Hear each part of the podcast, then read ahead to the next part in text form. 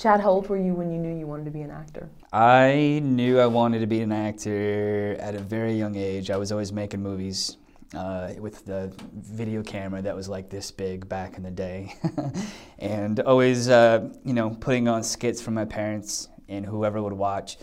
And uh, and then as I got into like high school and stuff, I wanted to be a cop, like my dad. I wanted to be a police officer, so I went to uh, the college and got a you know, signed up to be a police officer, the whole nine yards. And then uh, they were auditioning for a, a, play in high school. And a buddy to me goes, uh, Hey, you should audition. I'm like, I don't want to audition. No way, no way. He's like, Come on, auditions for guys and dolls. So I audition, and I'm not a very good singer. I'm a terrible singer, in fact, but I got a small part. And then um, I got on stage, and then I realized then that was what I was good at. Uh, I'm not a sports guy. I was not a football player in high school. You know, um, acting was my thing. And then once I locked onto that, that I knew at a very young age that that's what I was going to do. Nobody was going to tell me different. And and you know, looking back 22 years, you know, later, I'm really thankful that it happened because it doesn't happen for a lot of people here that are trying to break into this crazy industry. So. That's interesting. So, because I know a lot of people that come from like families with law enforcement, and usually there's a long line of them, and a lot of people are, are there. When you drive by, let's say, a police officer, does it ever register in your mind, like, hmm, you know, that could be me right there? Had it been a couple change of events? Mm, no, because I don't have that inside of me. You know, I'm not I'm not a guy who's gonna take down another guy. You know, I'm not a guy that can pull a gun and, and make a, a life and death decision. Um, you know, with the exception of a few bad apples, I have nothing but respect for the law enforcement and what they do. I think they're true heroes. Um, whenever I see a cop, I think of my dad, and I think of uh, him putting himself uh, out there in harm's way and, and helping people and being re- respectful to people and treating everybody with respect. So that's what I think about when I see police officers, and I'm, I'm grateful that we have them. So. Did you feel any pressure though to, to, to take another course? Or, or, or, they were supportive? My parents were 100% uh, supportive of me from the very beginning because they saw they saw that just this was what I wanted to do. This is what I was good at, and a lot of actors that I've talked to didn't have parental support. You know, which which makes me sad because that's all I have is the support. Um, even to this day, I mean, they're 100% behind me you know, if I book something that they're a fan of, it's always really exciting. I remember when I got ER and my mom flipped out because it was really big back in the time, and, and George Clooney and all of this cool stuff. And, and uh, or if there's a fun action movie, my dad will come and visit me on set. So it's they're amazing parents, and I've been so lucky to have their support, and it helps. I mean, you know, this business is very unforgiving in a lot of ways in terms of. Um, uh, the rejection and the honesty that you get as an actor. Uh, so having that support when you fall down um, makes a difference. Well, I have a quote from another actor this time, and it is The further you get away from yourself, the more challenging it is. Not to be in your comfort zone is great fun.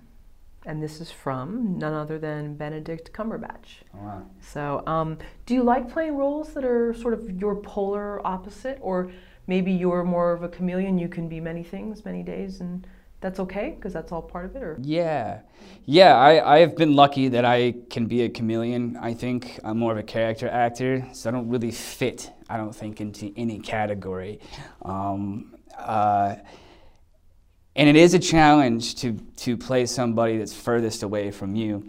And sometimes, most of the time, when you get those sides or you get that audition, you run from it. Be like, I, that's not, I can't do that. That's not, that's not for me. They're never gonna pick me. They're never gonna choose me. And then you find a way to do it. You go in, and you show them something that they didn't think about, and then you end up getting. That's happened a lot of the times. And then it, it does challenge you to go deeper and to get in the mind of somebody else. And uh, I love playing somebody that's so completely opposite of me. But there's always a little part of you, I think, in every character that you portray because you have to start from somewhere. You have to start from you, you have to start from your own experiences, and then kind of go from there. So let's take that. If you, let's suppose you get a call back for something that you're already maybe nervous about, but of course they love you, would you then go and maybe start researching people of that type, or it, would it keep in your mind when you see someone, let's say at the grocery store, similar to that? What, what's your process? Um, my process usually is honestly, I just once you read an audition, um, you just kind of get this sort of energy that comes from reading the lines, and and and then I kind of. I don't even know what happens. I don't even think you can sort of put a, uh, a word on it. Just you, you get this sort of like, okay, that's how I'm going to do it. And then it might be wrong, but you make a choice, and then you go in there, and hopefully uh, they like your choice. And then sometimes you go in there and they're like, no, we want to see it a completely different way. And then you have to sort of uh, uh, take direction on a dime because that's also part of the process, I think. They want to see you the character as the character, but they also want to see how well you can take direction in an instant because that's what it's like on set. You have to be able to meld yourself, you know, and take direction and go a different way if it's not working. I know this is like a weird, like creepy question, but are you a people watcher? And I don't mean it in like I know it could be taken so many ways. I love people. No. but in yeah. terms of studying human nature and observing people is what I meant. Yeah, uh, yeah, I am an observer. I'm the guy who will be on the wall at a party, just kind of watching. I'm I'm not uh, the guy who's like, hey, everybody. No, I am. I watch people, and um, now you know it's tricky when they watch you. So it's kind of an interesting um, dichotomy. Is that right? Is that the right word? Dichotomy? sounds yeah. right. It sounds right. It sounds Use good. it. Go it for it. Really good. Uh, yes, but it's um, it's interesting uh, when you you you know when once fame sort of enters the the the, the, the picture, um, you know, and then you have people staring at you, and so it makes it interesting. Right. For the times that maybe you feel you can blend in more, which probably is, is not often, but like let's suppose you have a hat on, or you just feel like maybe you're in a space where no one's really too celebrity focused. It's maybe another town or something. What what catches your eye about people in terms of character study? Like, is there, you know, because for me, I'll see people at the grocery store and it'll be the person that's not really that glamorous, but they're just doing their own thing. And right. I'm like zeroed in on that person. Totally. It's uh, the people that have like interesting ticks or walks or um, that have a disability. You know, um, I'm, I'm fascinated by how they operate with life and how they're interacting with people. So I'll really zero in on, on that because it's something I don't know. Um, but yeah, you know, I, people do catch my eye, and then I'll try not to stare because it's rude right. to stare. Sure. But I want to know, you know, and, and a lot of those things um, I have brought in and different characters. You know, I'll see somebody doing it, and I remember it from years ago, and be like, okay, that might work for this. So, uh, observing is is uh, key, I think, to acting. You know, um, yeah. And on the flip side, when the eyes are on you and maybe you're in more of a public setting. How does that feel? Do you ever feel pressure to be superhuman in some ways? Yeah, I mean, you have to be, well, it depends on where it's at. If you're at an event, you know, where people are there to see you, yes, you know, you're on and it's a, you're present and, and um, it's a beautiful thing. And then sometimes, you know, I will have my hat on somewhere and I'm completely not even thinking about it. And then somebody will recognize you or it just catches you off guard you know and then you're like okay wait yeah i am in the public eye. I have to remind myself you know because i'll forget. Uh, especially like at here in la uh, where this is kind of our safe zone as actors in a way. Um, but still, I'll be at the Ralph's, you know, where I'm not. And Ralph's is a local grocery mart in LA. It's, it's it, we love it here. Um, but I'll be there not thinking of it, and then somebody will say, "Hey," or you know, I'm like, "Oh, wait, you're right." Because when you go out of LA, that's when people get really, really excited, you know, because they don't see celebrities all the time. You know, it's not in LA we see everybody, you know, and we sort of like, okay, and this is where they live, and and uh, we respect that. Um, but when you go outside of LA, that's when that's when people get really pumped. Not to say that they don't hear, but it's just a different thing, you know. Right. Just because today we're in this new age of phones, and you know, people get in fights on subways instead of calling 911, right. they just take their phone out. Do you feel any pressure that even if you're just you know at Ralph's and you're you know looking at the the rock stars or the you know whatever the energy drinks or something, Right. and then you feel someone's presence, do you feel a little more self conscious? Absolutely. Absolutely it does make you feel self-conscious when someone's sitting there kind of and I always feel it. I can whenever I go into some place now because of of being recognizable, I will sort of case the place before. Now I'll go in somewhere, you know, kind of be like, okay, this person will probably recognize me. And then you feel it. I can always feel there'll be like a hush behind me, you know what I mean? People will be talking and you feel this hush and you know that they're saying something about you. And especially now, you know, people can get on their phones and they'll be like, hey, Chad, your name's Chad, right? And I'll be like, yeah, you got your phone, right? Um, back in the day, you know, it was like, hey, Jesse, hey, Ash, and I still get that a lot. But uh, now with the phones, uh, people can just go and type your name right away and, and figure out who you are. On the flip side, I think uh, these are weapons too. I think um, we do have to be careful in these times because I've had plenty of people just all of a sudden just do just do this to me, and I'm like, do you want a photo? Yeah, yeah, yeah. Well, how about you get in it, and how about I take the photo, and we can both be in it. Um, fame is an interesting thing to watch people's uh, how they react to it. It's almost like some people can chill and be cool. Some people lose their bodily uh, functions. It's, it's, it's fascinating to watch. Um, uh, yeah, and, and then some people will have a conversation about you and we'll be just as close as we are, and they'll be talking as if you don't exist, like you're an object it's fascinating. It's fascinating. And I really try, I don't take it personally. You know what I mean? I understand that's the inner workings of fame and how it works and, and, and celebrity. Um, but a lot of times it can be uh, uh, invasive sometimes, you know, when people, uh, you know, follow you into a restroom or, you know, these things happen. Yeah. But 98% of the time, it's love, and it's. I feel really, really fortunate to have been in, in projects that um, people know and they recognize me, and, and that's, you know, people are recognizing your work, and that's that's a great thing. I know I've heard Marc Maron talk about he could feel the room when he would go up on stage and tell what was going to be sort of a, a, a crowd that he would play to and they would love, and then vice versa. And I think I heard Nikki Sixx say the same thing. He was very sensitive to the energy around him. So when you feel that maybe the energy isn't totally friendly, what do you do? Do you leave? I leave. Okay.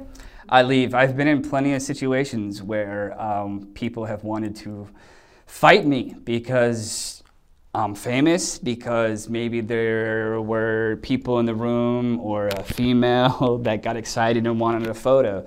And I've had uh, several people over the years want to come out and hurt me.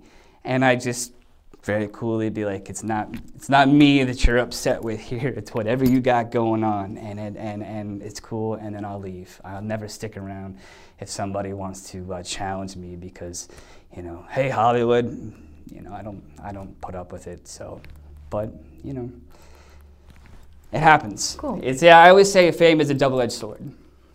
Right, and I, I just have one last question, then we'll move on. Sure. I, I feel like I'm grilling you. No, it's all but, right. Um, when when you felt that that changed in your life, because I'm sure there were times when in the beginning you could go places and then maybe people didn't have their agendas, whether it was they were in love with you or they were jealous of you, whatever it was. But when you felt it shift, how was that for you? Um, I remember the moment that shifted, and that was the day after Fast and the Furious came out. We, my family and I, had gone to see it like in a, um, a town near Seattle, and we went into the theater, we watched it, and then we came out, and I got mauled by people. It was insane, and uh, and I, I was like, whoa, yeah, because I didn't expect that movie.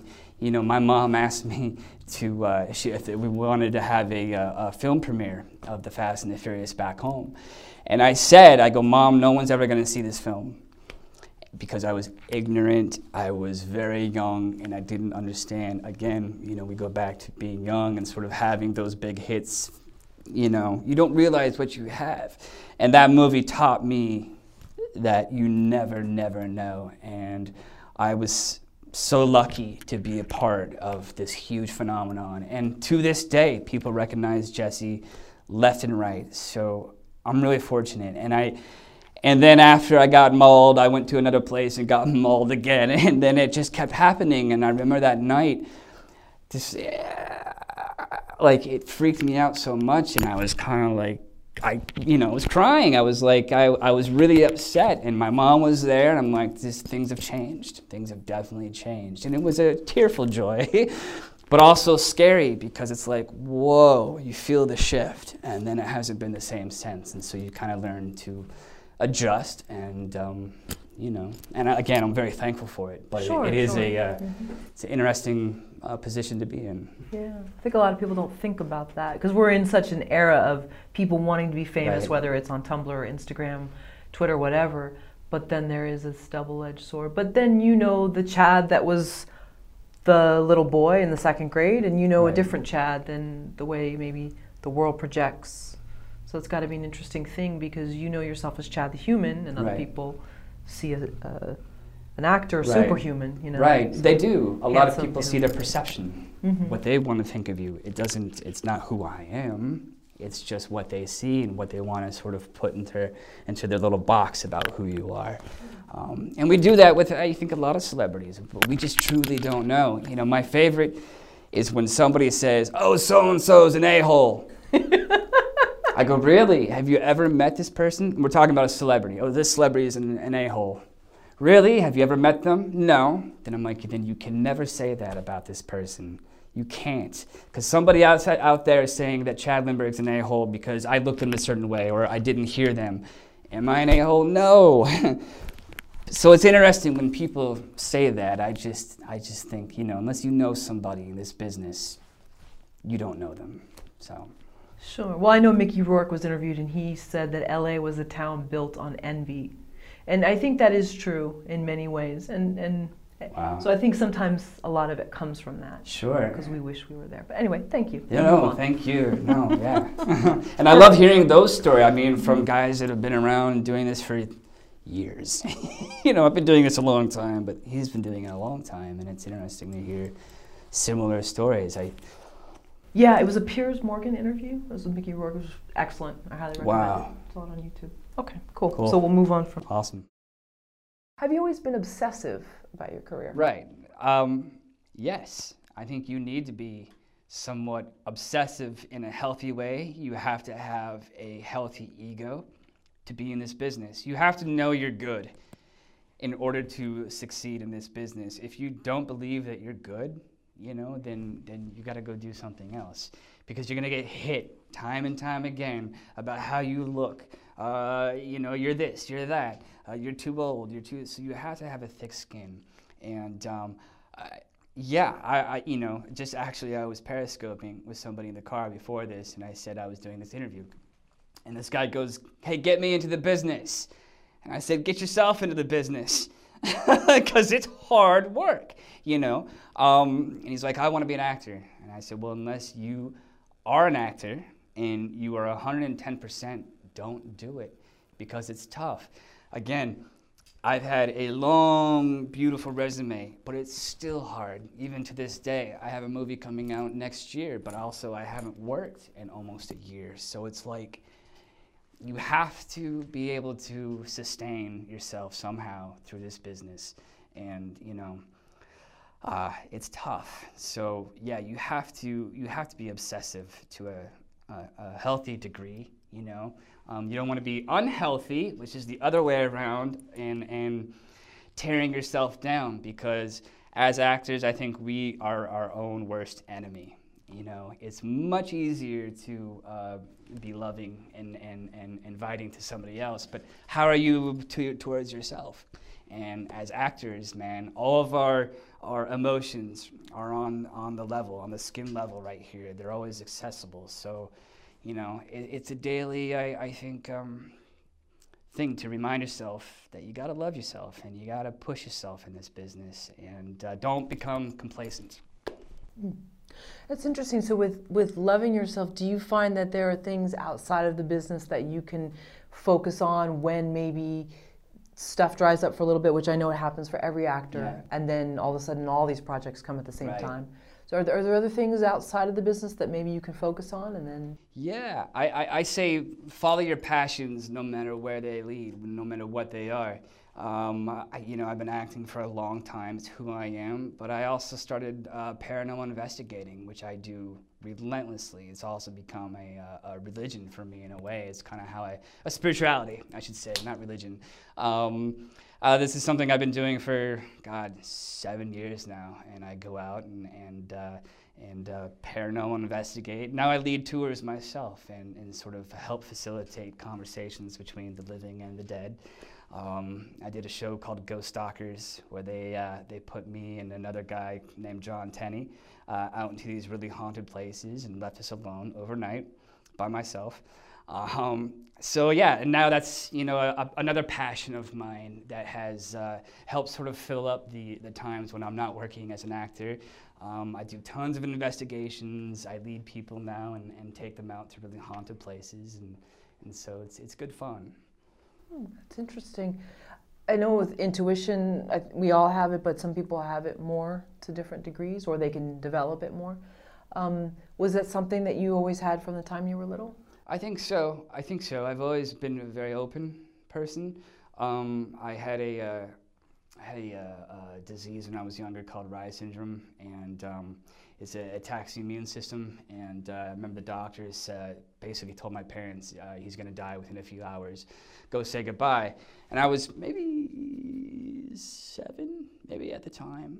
Um, and I was expected to die. And I think in that period of time, because I was bedridden for about two months, or not two months, excuse me, two weeks in the hospital, I kind of floated in and out of death, sort of kind of went back and forth. Whether that had something to do with me being open and being able to see ghosts and hear them, I don't know. I don't know. Um, and then there were other kids in that hospital that died, and I lived. So I, I don't know if that had anything to do with um, me being open. Um, Near death experiences, I do believe, open people up in a way that uh, probably they needed. something happens like that, we have to look at, like, and I know this is going way off of acting, but I love it. But yeah, yeah, but it, you know, it, it, all plays into um, uh, each other. Um, I think when you have uh, a near-death experience, uh, we need to look at that as uh, an awakening experience, and, and how can we do that? Uh, use that to awaken. Being intuitive, I know um, you probably pick up hits about whether it's a place, whether it's a person. How much do you say? Because sometimes, as intuitive people, we have to learn to keep our mouths shut because yeah. we're we know things, or we at least we feel we do, but maybe it's not our place to say them. Right. Um, in the course of your day-to-day life because you have this ability um, it's one thing if you go into an area but let's suppose you're in la and, and la is, is sometimes not the place to be the most brutally honest right. but, um, but i think as being a person that has sort of somebody that they're answering to that's maybe your or, or a con- consciousness about you maybe i'm not describing it right when do you filter yourself because i know that's a problem with a lot of intuitive people um, I, I try to feel i mean usually something will happen and then I'll be like, well, I dreamt that or I was thinking about this person, you know, and then you'll get a phone call or something like that. So I think we're all tied in in some weird way.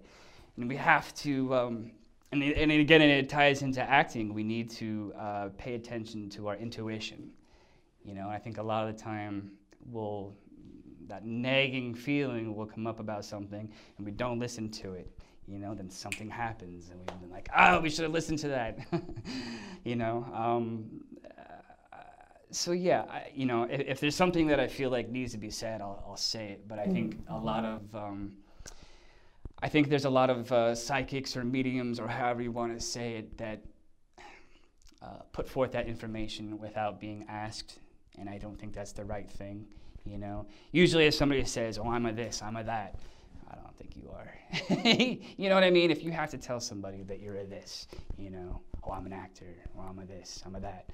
No, I don't know that you are, because if you really are, do you, you have to say it? You know what I mean? Do you have to validate yourself? I don't know. I, I feel like you hear that a lot in this town, especially. Sure.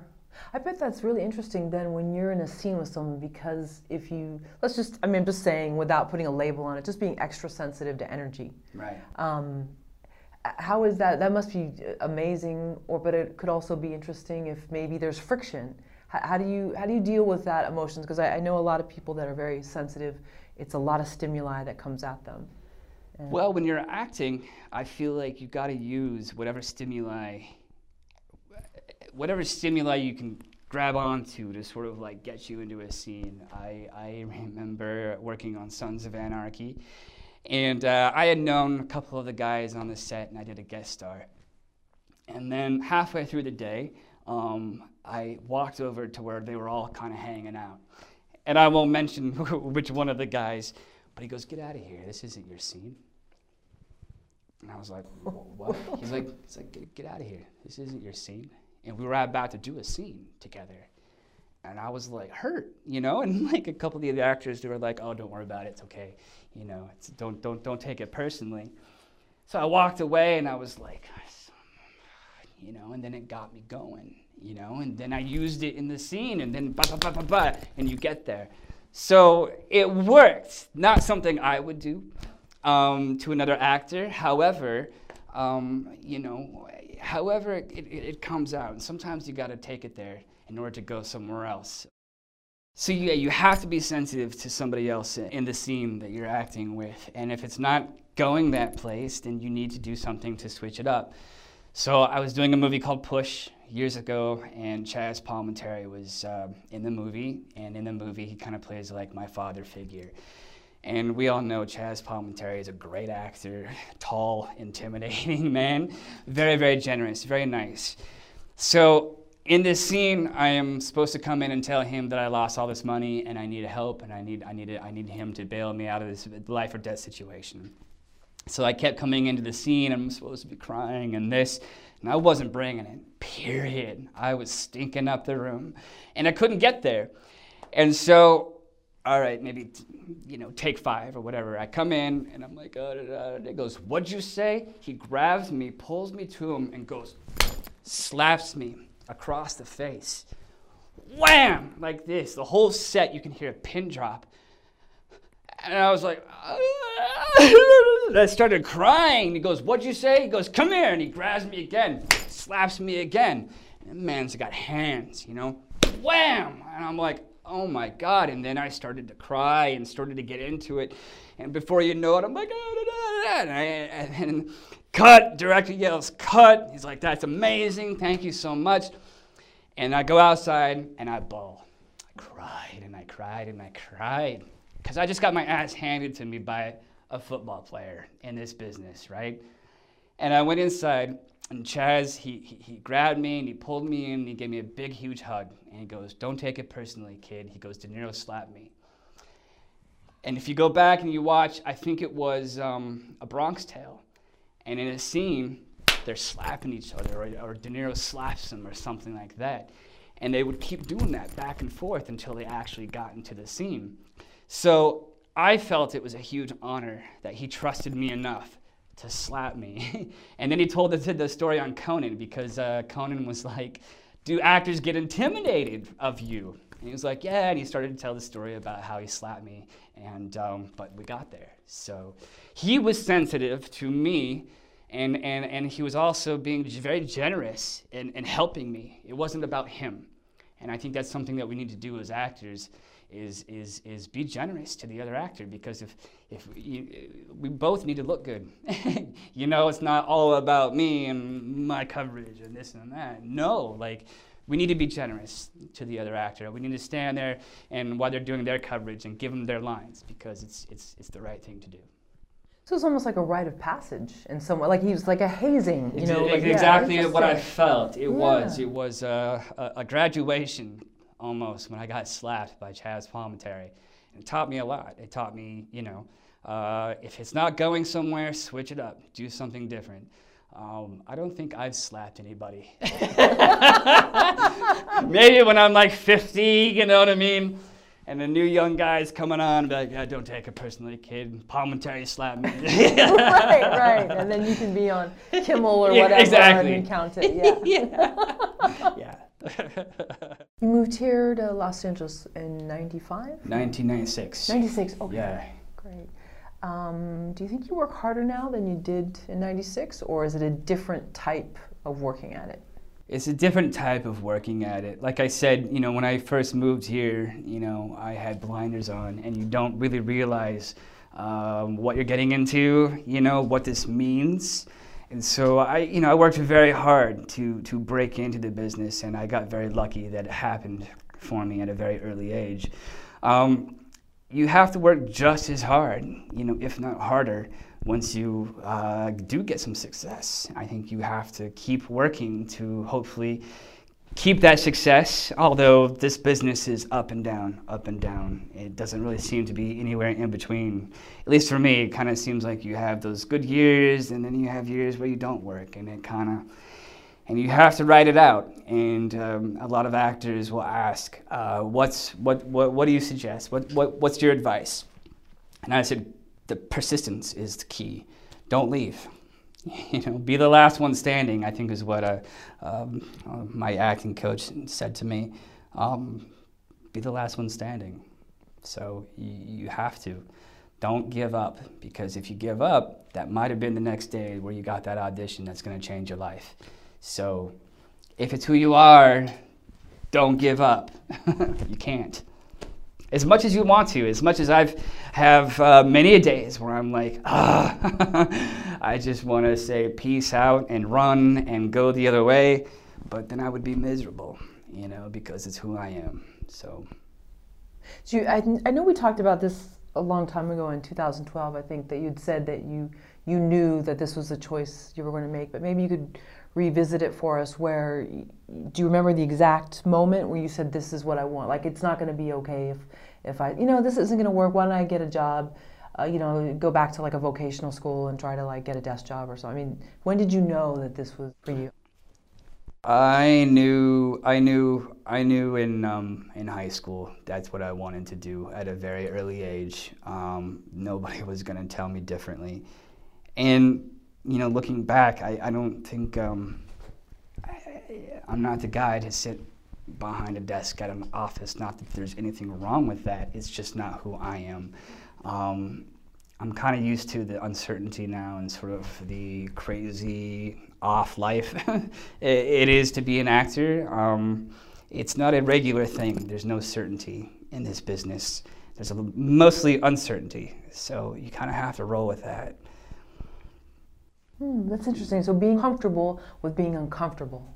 Exactly. Exactly. Yeah. Uh-huh. yeah. It's being uh-huh. comfortable with being uncomfortable, which is pretty much all the time. And then you'll have uh, a couple great months where you work and you go on location. And the last movie I did, uh, went to Bulgaria for a month and a half and, and got to work with Antonio Banderas and um, uh, Sir Ben Kingsley. Wow. And uh, it was amazing, you know. And then you come back and it's back to reality, you know. So it's like. Um, you know, uh, it's a very weird, weird business. It, it, it, changes on a dime, and that's what I love about it. You know, um, you just never know. Again, you, you never know.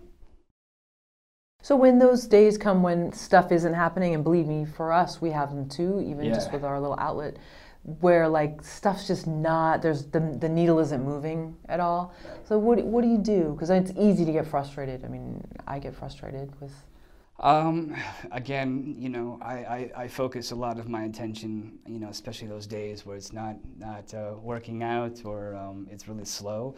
I will, again, do the paranormal investigating. I take people out and show them. Uh, I do a lot of investigations. I've got a couple coming up here in the next couple of weeks, and so I really keep, keep busy doing that because it's, um, you know, the uncertainty of uh, acting is it's quite frequent. I'm just curious, are these crime scenes where is this like maybe for someone who's about to buy a new house and there's been reported that there's a death, or how does this work? oh no, I mean, uh, like I'll take people out to like really haunted, haunted locations. Um, it could be an insane asylum. Uh, it could be a. am uh, going to Gettysburg here in about a week. Um, when I filmed Ghost Stalkers, they put us in the craziest locations, prisons, you know, and I would go in by myself uh, with a, a, camera, much like this, and my sticks, and a handheld camera, and a flashlight, and that's all that I would have as my safety. Um, so I really learned a lot about fear, a whole different kind of fear. Uh, but yeah, it could be a, a, number of different kinds of places that are really haunted. I think that ghosts are all around us, spirits are all around us, um, but we really don't think about it because we think we have to be in a haunted house for this to happen. Well, I, I think they're everywhere, just like people.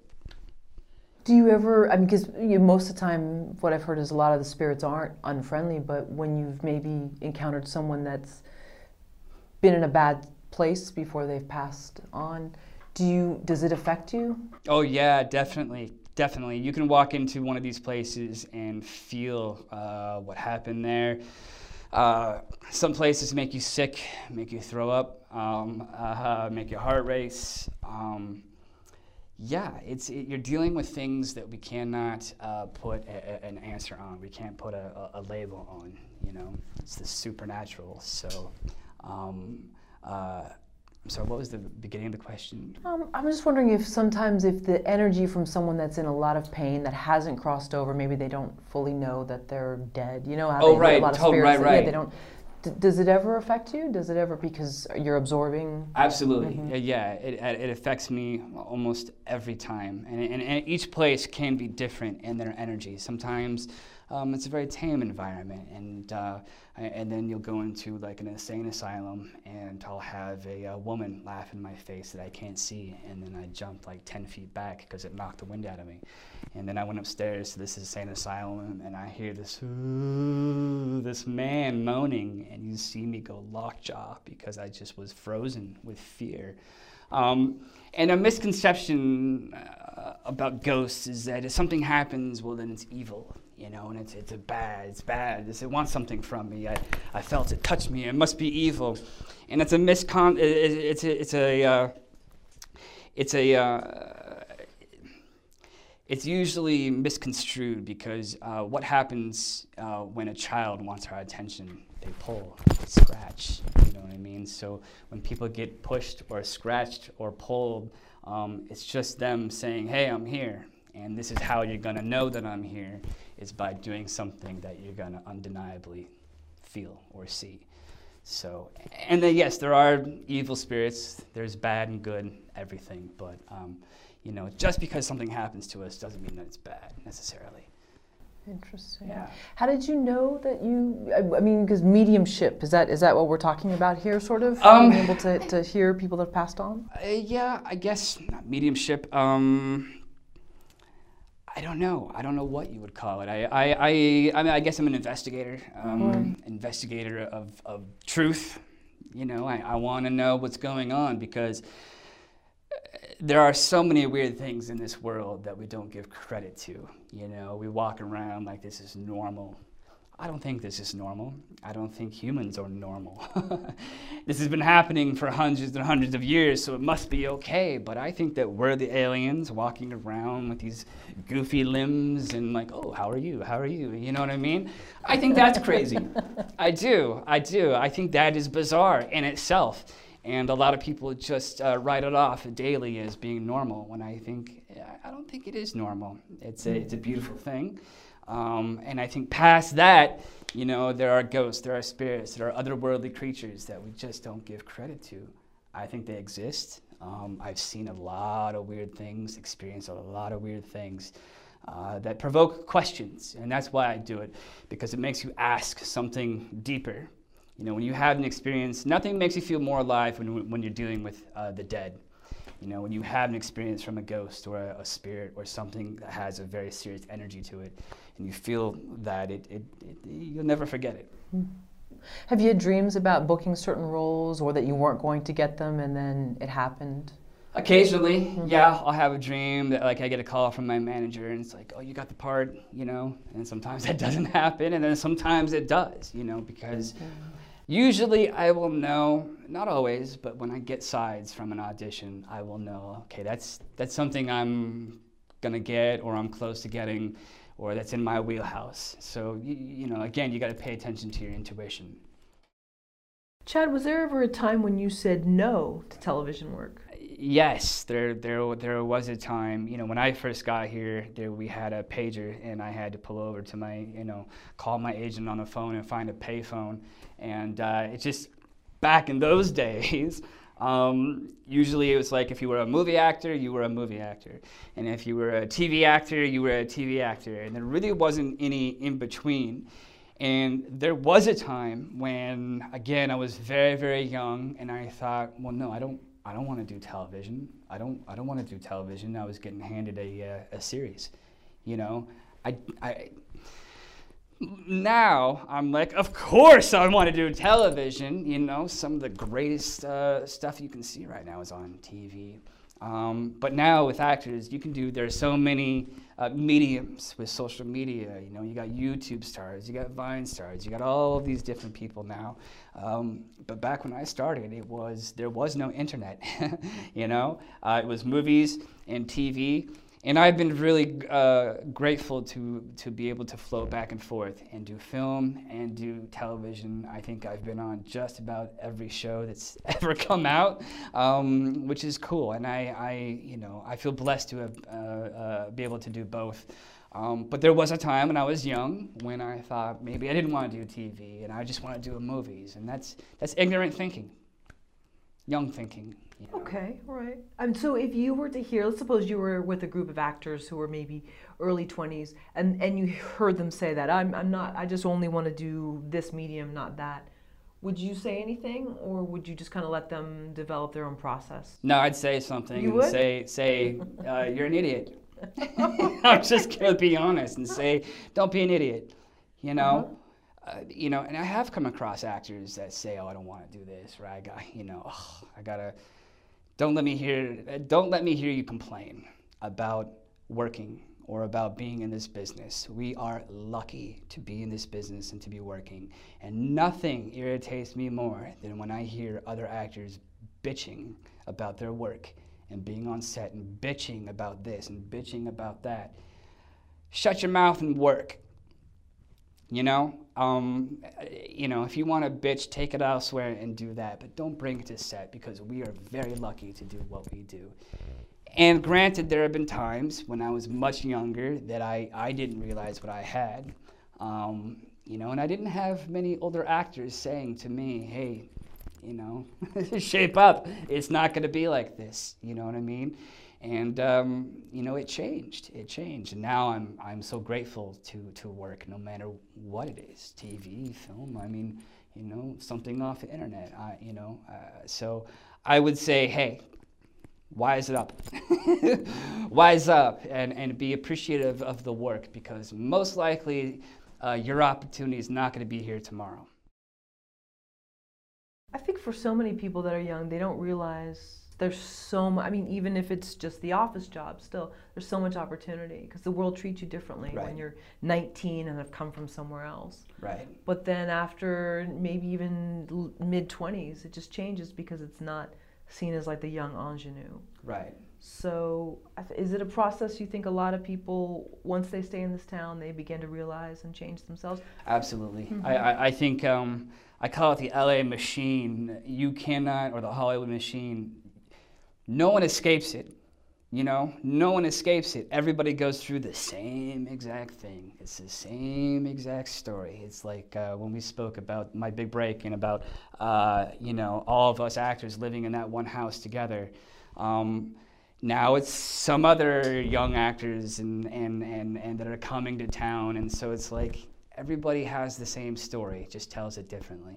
Everybody has the same obstacles in this town, maybe just a little bit different. You know, is where, you know, my story was about my looks, and you know, I wasn't good looking enough, or, or you know, he's not a leading man. You know, and then I had my buddy who was very, very good looking, and getting the complete opposite, where you're too good looking. you know, like, well, where, what, what do you guys want? You know, so you put up a, with a lot of that in this industry, and it's tough it's tough. You know, uh, no one wants to hear um, exactly how you look. you know, this uh, this this industry is very honest, and and and now. At 40 years old, I know who I am. I know where I fit in. I'm okay with playing a, com- a computer geek. Whereas before, you know, when I was young, I took it personally. Um, I took it very personally because in my mind, I thought I was Leonardo DiCaprio. Maybe that was a little bit, bit of a delusion in myself, but that's how I had to see myself in order just to like do it. And then I started getting all this computer geek roles, and I'm like, "Ugh, but I'm not. I'm not a. I'm not that guy. And then over time, I had to realize, well, that's my wheelhouse, and that's those are the roles that are coming towards my way. And and and now I embrace everything. You know, it's not about being a leading man and about being this particular actor. It's about being you, and being and and, and knowing what you bring to the table, and what you're good at. And um, I feel like I've, after all this time, realized you know what I am good at, and, and, and looking forward to being challenged now that I'm 40 and and uh, grown into myself. I, I'm looking for that next next challenge. Are you okay with being a sexy paranormal investigator? Is that okay? yeah. Okay. Yeah, that works Good. for me. Okay, Yeah. no. good. And, and again, you know, uh, uh, now, you know, when people ask me what I do, I say Uh-huh. I'm an actor and I'm a paranormal investigator. This is two uh, two things that I take very very seriously, and um, and it's worked out. It's worked out in, in both realms. So realms. Um, so um, I feel very fortunate uh, to be where I'm at and, and, and to have worked like I have. And uh, like like we talked about, it doesn't happen for everybody, and it's it's scary. Well, I mean, not everybody has the ability to like themselves or love themselves because of some label, whether it's even true or not, that Right. someone else in power has put on them. Right. Have you been able to come to that place, and what advice do you have to, for other people? I mean, just as a woman, I know there's so much pressure, whether it's looks, weight, whether you're married or not. Yeah. And, and I think a lot of women don't love themselves, and I'm sure uh, it's interesting to hear that men go through it too. Yeah. That's it's kind of a shocker for me. I didn't Yeah. realize it. But how do you come to terms with loving yourself no matter what the label is someone puts on you, what, even if it's not true, the label they're putting on you? I think it's tough. I think it's, I think it's tough. The number one thing, hard thing to do is to love yourself. I think. I think. I think we need to learn at a young age. Maybe you know, we really need to practice that, loving ourselves and not, you know, pointing the finger at ourselves and saying, you know, you did this wrong and you did this wrong because we have plenty of people saying that in this town. Um, so. I, I don't know. I think it's a daily work. I think it's daily work because I have those days where I'm like, ugh, you know, you were terrible. And then you have those days where you're like, oh, you were amazing, you know? So uh, it's a daily work. And I think it's not just for women, I think it's for men too. Um, I think. I think we're all insecure in this town to some degree, in a, a little bit, you know, and it's how do we deal with that? How do we try to fill ourselves up with something positive? So. I noticed too, it seems like there's either total self hatred of oneself in this town or total self love. There's Right. like very little gray area. Right, it's so true. It is. It's it, it is true. There's a lot of self hatred, or there's a lot of like way too much self loving going on. You know, and I mean, like, okay, come back down to to Right. everybody else. Um, yeah, you're right. There is no in between, and I think if we can find a way to sort of be in that in between and have a healthy ego as well as loving ourselves, I think that's a good combination to have. When it comes to your acting career, is there anything that you do every day, no matter what? Whether it's look in the mirror and say, I can do this, whether it's have a cup of coffee, what, what is it that every day you do, no matter what, that helps toward the acting career, not just getting up and being a human, but that helps toward the acting career? Well, I think um, keeping sharp in your mind. I, I do a lot of like uh, exercises, like for instance, before I did this uh, interview, or um, uh, you know, before I do an audition, I will go to a magazine or a book and I'll read out loud for like two pages, you know, and, and enunciate every word and, and, and, push it out. Because a lot of the times uh, I was getting stuck in here you know, when I, when I do an audition or I'm working, or I'll get stuck in here. And uh, I read daily just to like sort of help pronunciate. And I tell other actors it's a great way before auditions to really get that enunciation. It's just to read out loud for you know two or three pages, and you'll feel your mouth getting warmed up, and then you're ready to go. And then you don't have to to uh, to worry about that, you know, because I would worry about getting stuck, you know, because the fear would get in there or something like that, or, you know, auditions are frightening. They are terrifying as an actor. I mean, and they're enjoyable too sometimes when they go well. Um, but they're terrifying, you know, even still, like before an audition, I'll get sweaty hands and I'll have to like talk myself down and it's a process, you know. It's not a it's not a natural process to go in and to subject yourself to uh, uh, six or seven people in the room, the director, the casting director, the producers, um, who are all staring at you like, you know, and you have to perform, and you hope it goes well. Um, but it's, it can be very terrifying. So anything that you can do to alleviate that stress, you know, uh, does help. So I'll read and, and then just get out, uh, take my dog for a walk and, and um, you know, hang out with uh, uh, uh all my friends who I have a great f- uh, friend base here, which is, I think, is important um, when you live in LA to have good friends. Um, because again, there are a lot of people here that will just want to take and take and take and maybe not appreciate you for who you are. So um, it's important to have good, good people around you. Hmm. You think being nervous is a good thing? Because I know for me, people always say, "Oh, you, calm down." You're, you're, but I almost think that that shows that you care. Sure. That's no, good. I think Mhm. absolutely. I think if you're not nervous, something's wrong with you.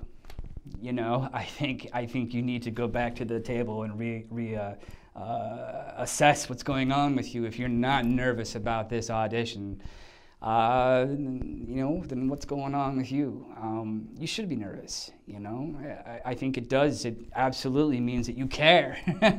you know, you want to put on your best, and you want to uh, you want to you want to do your best. You know, but it is it's it's very nerve wracking, and um, you know, I, I get nervous before auditions. Still, I've been doing this for 22 years. You know, before an event, before I have to get up and talk to uh, you know a big crowd. Sure, you know, there's there's not. Again, I don't think we should be complacent or too relaxed, um, which is interesting because in our work we have to appear relaxed, you know, but inside just like, oh my God, I'm gonna freak out, you know, Right. you have a, a huge director looking at you, or they've brought in their main actor to to read with you.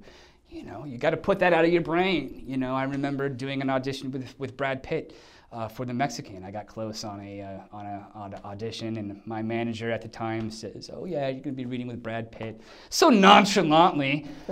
I'm like, "What? you know? Okay, sure." But you have to go in and you have to put that aside.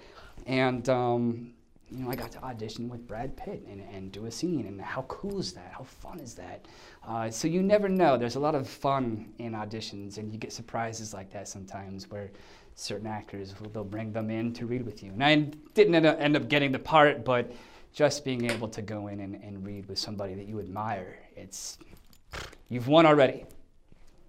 For me, I get nervous and I get clumsy. Do, were there ever times when you got so nervous, but you you had to maybe go for a walk around the block or yeah, do something? Yeah, usually um, I'll have to. There's an exercise where you just tense up all of your body just before an audition. You know, I'll be in the waiting room, and it's so funny to walk into to watch other actors do their thing in the room. You know, I'm not one that's very like. Da, da, da, da, da. You got the actors in the room, they're saying their stuff out loud, and I'm like, don't do that. Go outside. Can't stand that. Don't be an actor. ah, just don't. You know what I mean? Like preserve it, go or go somewhere else. You know what I mean?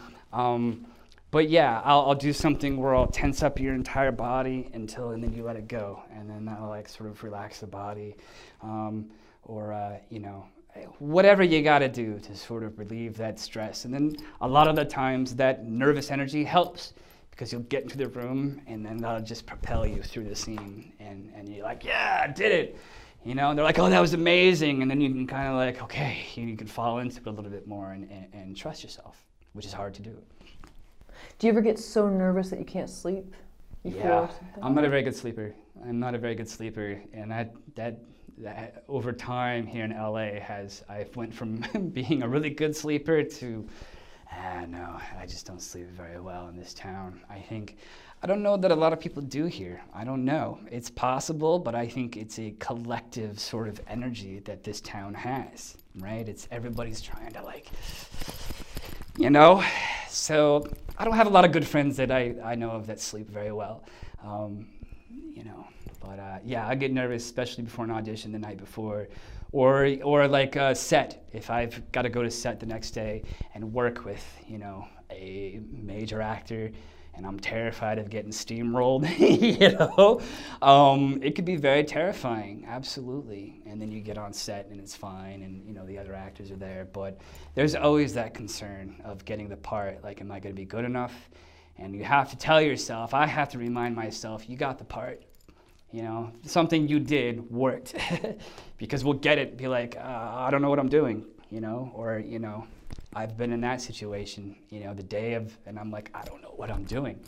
And you get there and you meet the other actors and it just falls into place. So, yeah. But from someone else who has a lot of trouble sleeping, that four o'clock in the morning, three o'clock in the morning, like the terror that goes Right, through yeah, your yeah, mind. yeah. Are any anything you do to kind of alleviate that? Because that, that can be really scary. Yeah, think about all the yeah. Man, just write it out. write it out until you're able to fall back asleep. But I'm the same way. I, I wake up at all weird times, and um, yeah, sleep and, me are not friends. But uh, you know, I'm not really a nap taker either. Um, I just can't fall asleep that easily. I got so much going on here. Mm-hmm. Um, but yeah. Do you read or do you like? For me, I'll watch uh, videos on computer coding, and it usually puts me to sleep. I guess that would put anybody to sleep. Been, yeah, like learning HTML, like uh, these YouTube videos, and it does help. But like, are there different things that help you? Wow. I no, I guess uh, I should start watching these YouTube videos on uh, different codings and uh, JavaScript, yeah, it's, yeah, it's that fascinating. Put me to sleep right away. So, yeah. so you'll just go through it. You'll, you'll I'll just write it out. yeah. Write it out. Um, I, and uh, you know, hopefully uh, it works out. You know, and then once you get on set, the adrenaline takes over, and, uh, and then later on, you like you feel it. You know. Uh, you'll be working on something and you do a fight scene. I won't feel anything, and then later that night you'll go home and you'll be like, "Oh my God, what have I done to myself?" Because in a scene, I, I don't care. I'll, I'll, I'll do it. I'll take a hit. I'll do whatever it takes. You know, you get you, your adrenaline's going. You don't feel it necessarily until you're taking a shower and you're like, ah, this bruise. Oh, this bruise. Oh, yes, yes, yes, yes. That was from today. So. What about the paranormal side of you at like three in the morning? Because I've heard that that's very like um, there's like a thin the witching veil. hour? Yeah, Right. yeah, between. Yeah, uh, a lot of people say, well, you know, at 3 a.m., this is this, you know, all paranormal things happen. You know why? It's the people say that, or what I think people say is because number one, we're not doing this, right? It's the quiet time, right? We're not so busy thinking about our lives and about this. Usually things are a little still at that time, so we're able to connect with what's going on, maybe. Um, But yes, usually after I do a paranormal event or after I was done filming Ghost Stalkers, I would have a, very, very hard time falling asleep. Um, it's like a paranormal PTSD, actually. You know, I would have to like really like sort of uh, help myself to sleep, which was a very hard process to do because you're dealing with things that are of not of this world and uh, uh, energies that we cannot. Um, put a put a, a label on. And so it definitely plays into it and, and sleep. And you know, and I start to and of course the dreams after you've been in these places are very, very visceral and very real. Um, a lot of my dreams actually I'm in a haunted location, probably for the last four or five years, I'm in a haunted location trying to get in or out, trying to help people get in or out. And I don't know what that is. Seeing is it to help them cross over? I mean, if you really wanted to go. Maybe, maybe that's it. I don't know, but just I'm in a haunted location trying to find my way out or trying to find my way in. So I, don't- I have no idea what that. I don't dream about acting, I was, just gonna, I was Yeah, just going to ask I don't dream okay, about were acting. picking up on my next question. but yeah. about ghosts, about um, I'll go into a location and, and, and, and especially when I was doing the show, and then they'll sort of appear. Uh, they'll make themselves. Uh, uh, I can see them in my dreams, which is very weird. Like I'll actually see, you know. And I've woke up screaming, you know, a lot, and um, wake up, and uh, you know, uh, uh, the dishes will be thrown off um, the the cabinets, and uh, I had a nice little uh, scary c- creature in my house. It was an imp. An imp, uh, it's like a little troll, you know, it's like arms and whatnot. Okay, so yeah, I um I had this little scurry little thing creature in my house called an imp, and it was around the time I was shooting the uh, the show Ghost Ghost Stalkers, and I had come home from doing three investigations in two weeks or a week and a half, which is crazy. I came back home and uh, I'm sitting on the couch with uh, my ex girlfriend at the time, and um, all of a sudden, I, I see um, I see this big black dot, sort of like the size of a 50 cent piece, maybe bigger, like this. I saw it sort of go all the way across the back of the couch, right? And my ex is sitting here. I see this, this ball of black sort of mass come on the back of the couch like this. As soon as I lose sight of it, my ex girlfriend, she's like this. She picks up on it, sees the thing come down, and all of a sudden it had these long, sort of pointy fingers, right?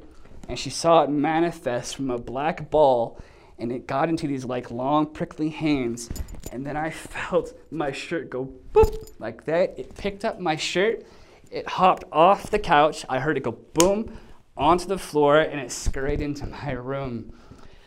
Insane insane. And i would see this thing sort of like crawl up the walls at night and then i had to do this whole thing to try to get it out of the house. But um, it was interesting because we both saw it and it manifested into this thing and it, it, was like it was playing with me. And i felt it pick up the back of my shirt hop off the couch and scurry off. They're like little pranksters.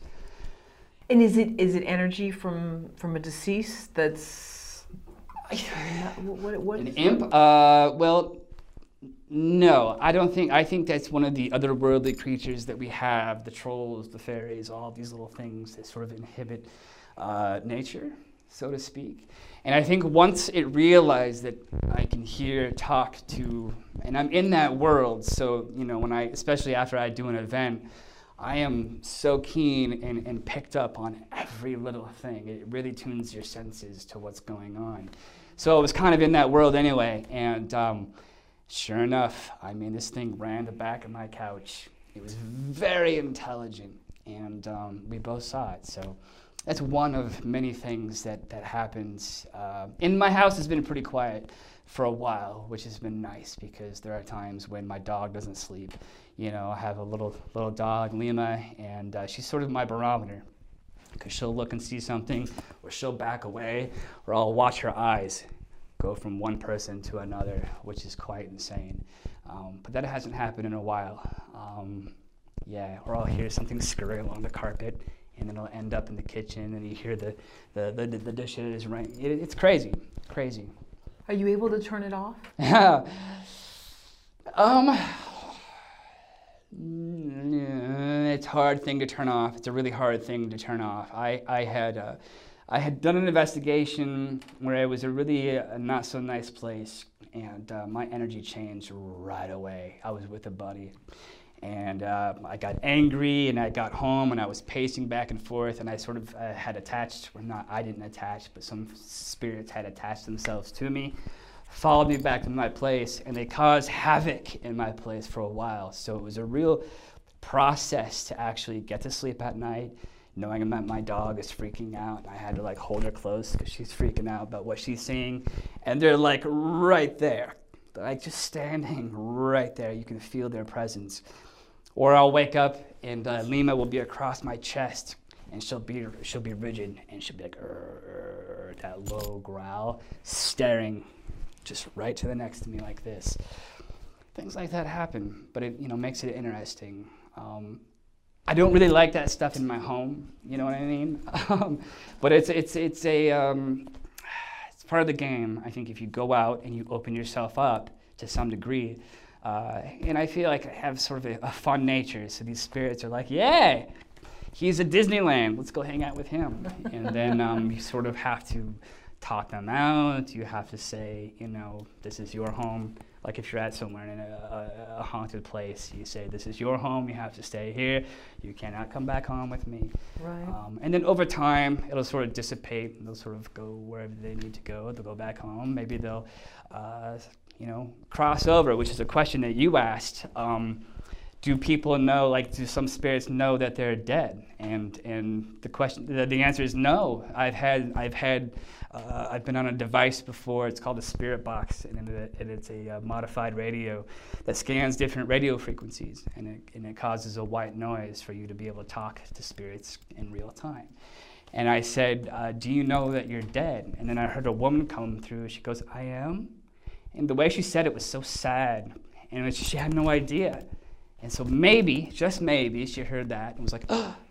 And then she went off and, and joined, you know, on the other side, whatever it is. I have no idea. I would like to think there's something beyond this, or else, what the hell? Yeah. you know, or else, what the hell? I mean, this love uh, has to mean something, and if we can't carry that over somewhere and love the people that we loved on this life, then I know I love how this is getting so like deep, and you know um, that we're going back between acting and, and this, but I think it all plays into life. So, with your work as a paranormal investigator, do some people have trouble accepting it, believing it? Do they are they fearful of it? Yes, I, I think if um, somebody somebody says yes to a certain experience that they had, then they have to then they have to go in there and reassess everything that they believe, um, and that can be too scary for people sometimes. Um, I think of it as a gift. I think of it when something happens to me uh, that you can't explain. It's a gift. Uh, when I first started doing this, I was at an investigation at the Linda Vista Hospital in Los Angeles.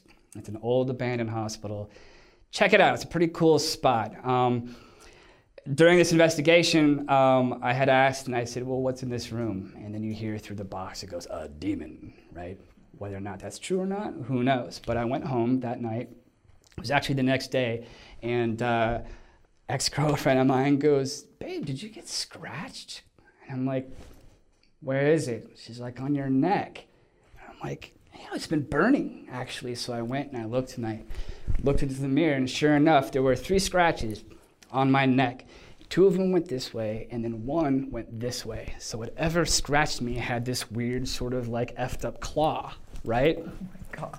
And it was like a hypodermic needle scratch. So I can scratch myself like this all day long. It's not gonna make that thin hypodermic needle sort of scratch. And sure enough, there were three of them, and they burned. Unlike anything else, they burned, right? And they stayed there for probably good three or four days. And that was sort of the beginning of me. And a lot of people would be like, oh, I'm never doing that again. And I was like, no, I felt like whatever touched me, um, we connected in some weird way, whatever it was. And that kind of like led me on this whole crusade. And I, and, and, you know, when something happens like that, it makes you ask those deeper questions. Well, what was that? What was it that scratched me? I don't know, but I want to go and try to figure it out. Do you do you want to help these entities, or are you just interested in just being present and having them speak to you? Um, I absolutely go into it with with. Uh, it all depends on your intention. So some people will go in there and puff up their chest and say, "I'm gonna kick your ass. Come do something to me," you know. And then you might get your ass handed to you in some in some way. I always go in and say, I'm here out of love and respect. It's your intention. And, and not, not always is going to protect you, but it's your intention. And I feel like they sense that. They know. It's funny, they'll know your name before you walk in somewhere. I feel like, you know, I, have said, do you know who I am? And, and nine times out of 10, they'll say, Chad, Chad, Chad, you know, whatever. Um, did you know we were going to be here? Yes. Did you have a hand in bringing us here? Yes. So I don't know what it is. Um, I, you know, possibly, and these are all my, my sort of speculations and what I've gathered from people that I've worked in this industry, that maybe we have this sort of like this energy that sort of beams out of us, right? And spirits are able to go in there and decode it, sort of like pick out like things that are like, and, and be able to, to know things about us that they couldn't possibly know. So it's weird. Yeah. Mm. I know. Yeah, no, no, we, no, no. I, I, I, it reminds me of some things I won't go into, but yeah, yeah. I've, right. I've talked to Dave about certain things. It's it's hard to talk to other people about it though, because people get scared of it. Well, right. People do get scared yeah. of it, and, uh, and and that's okay. It is scary. I mean, before I would go into these places, especially on the show, I'm terrified. I'm absolutely 110% terrified. I would call my mom before I walked in these places, you know, during during the show, be like, "I love you," you know. I mean, I felt like my life was in danger, you know, because you're just you can't you can't anticipate, you know, uh, what you're coming up against, and maybe that's why I like it because on set I know what's coming, I know everybody's lines, you know. But this, it's like, you know it's it's completely a whole different kind of fear. Yeah, that's interesting. That it is such a different thing because it's totally unexpected. Whereas the set is controlled, very controlled. Mm-hmm. You know, you might not and know where the scene is going or how the acting is going to be, uh, but you know, you know where it's probably going to head and the lines and whatnot. Uh, doing the paranormal, I'll walk in. I don't know what's going to happen, you know, but I know it's going to. I do it because it teaches me something about life and about myself. And, and again, there's so much weird things in this world that we don't give credit to. Why not go out and explore and try to have a weird experience? I mean, I think we all can sort of go back in our brain and be like, well, there was this one time, there was this one time. You know, everybody's got a story in there. Um, but a lot of people are afraid to acknowledge it because it means they have to sort of go in there and open up a different way. So, uh, to other actors, find that other thing that really moves you that maybe is just like a complete opposite yeah. of what the business is? Absolutely. I, I, I, think, yes, find something. We have a lot of passions. I don't think, you know, we can just have one passion, you know, and, and for me, acting definitely is a passion of mine. It's who I am. Um, but I found something that, that fulfills me uh, just as much in a whole different way and challenges me in a whole different way.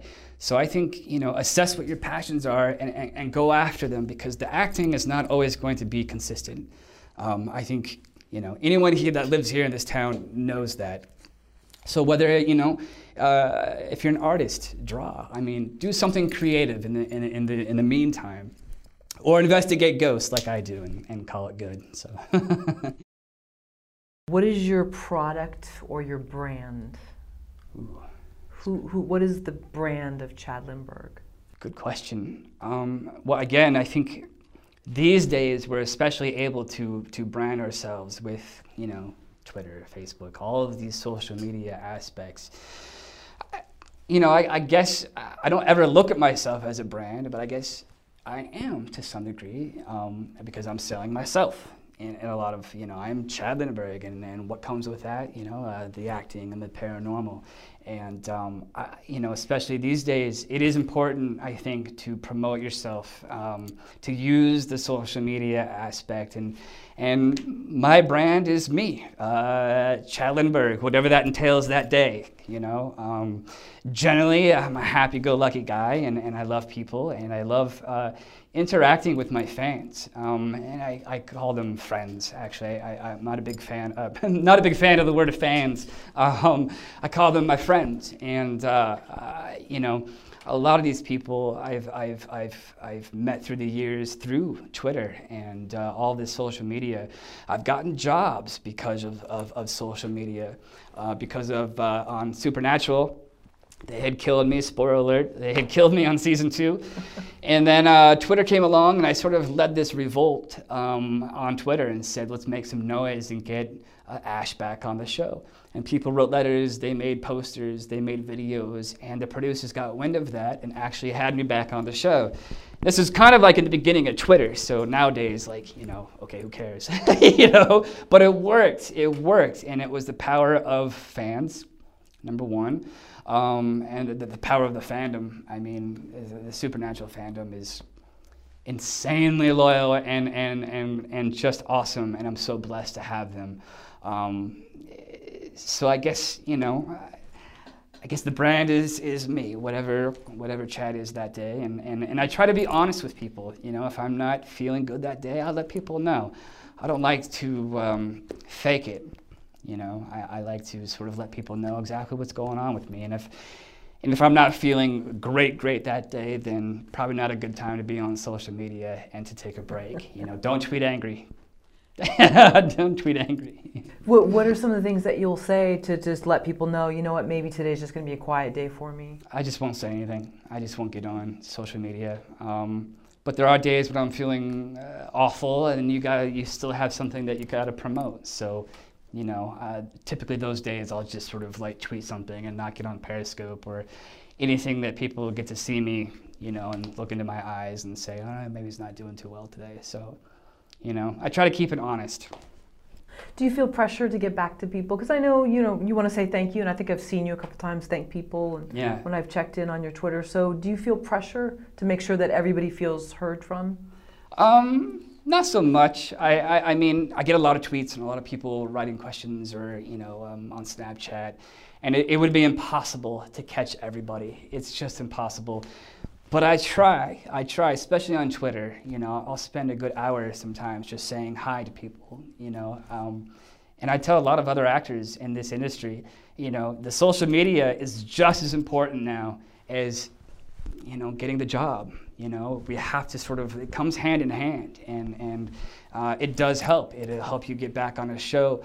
Or, you know, you've got something coming up and you want everyone to go see it. Well, social media allows people now to, to catch wind of something that you're doing, or it's, it's really an important tool. I know you've done a lot of panels or like Comic Con or different ones. So will you tweet about going somewhere and then you see people show up? Oh yeah, absolutely. Yeah, I do a lot of supernatural conventions, a lot of conventions in general. Or if I'm doing investigations, I want people to show up. You know, I say I'm going to be here, and then you see those people show up. It's it's, it's an amazing thing. Um, I, I love social media. You know, uh, sometimes it can be a little bit of a, you know, you got your trolls on there and you've got the haters and whatnot. But I, I, I always say, um, if you've got the lovers and the haters, then you're doing something right. Right. Yeah.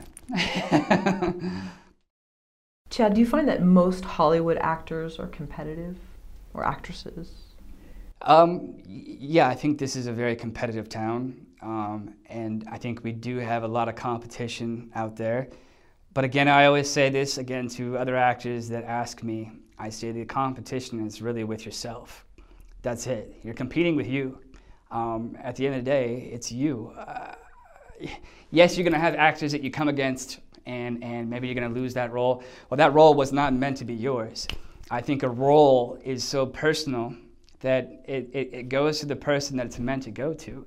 You know, um, do I think anybody else could have played Ash on Supernatural? No. You know what I mean? Um, am I right for uh, this movie that Edward Norton got? No, that's him. It's, it's, it's a very personal thing, a role. So I, I think that the, the competition is with you. You need to be able to step up and do it um, and believe that you're going to be the one that's going to get the job. And it might not go your way, and it just wasn't meant to be. And that's how I deal with it. It's like, all right, it's not meant to be, so it's, it's not my role. Um, but you have to go through all of those auditions in order to get that one part. And you may know, I mean, I know most of the time, "Oh, I'm probably not going to get this. This is not the guy they're looking for. But you go in and you have to take that step in order to get to the job that you're going to get maybe five, six, maybe 10, 20 auditions down the road. You have to do it. Was this always your mindset or did it evolve over time? Um, yeah, I think it evolved over time. I, I've been lucky in that my career has gone very step by step by step by step by step. Frustrating at times because I just want to be like, yeah, you go here and, and life will be great. And I don't think it works that way. Um, I've had friends go from here to here really, really fast, and that messed, you know, with, with their brain. I think I, I, I, I yeah, I've been very lucky in, in that I've had a slow burn in this business and, and that I've worked a lot and have done things that have been very recognizable. Um, so I, I feel blessed that I've sort of been kept in check along the way and taken those proper steps and, and been able to have a, a healthy perspective about it um, 22 years later. Uh, back when I was younger, it was just like, you know, you're young and you just have no idea. And like I said, I put on the blinders and I just go.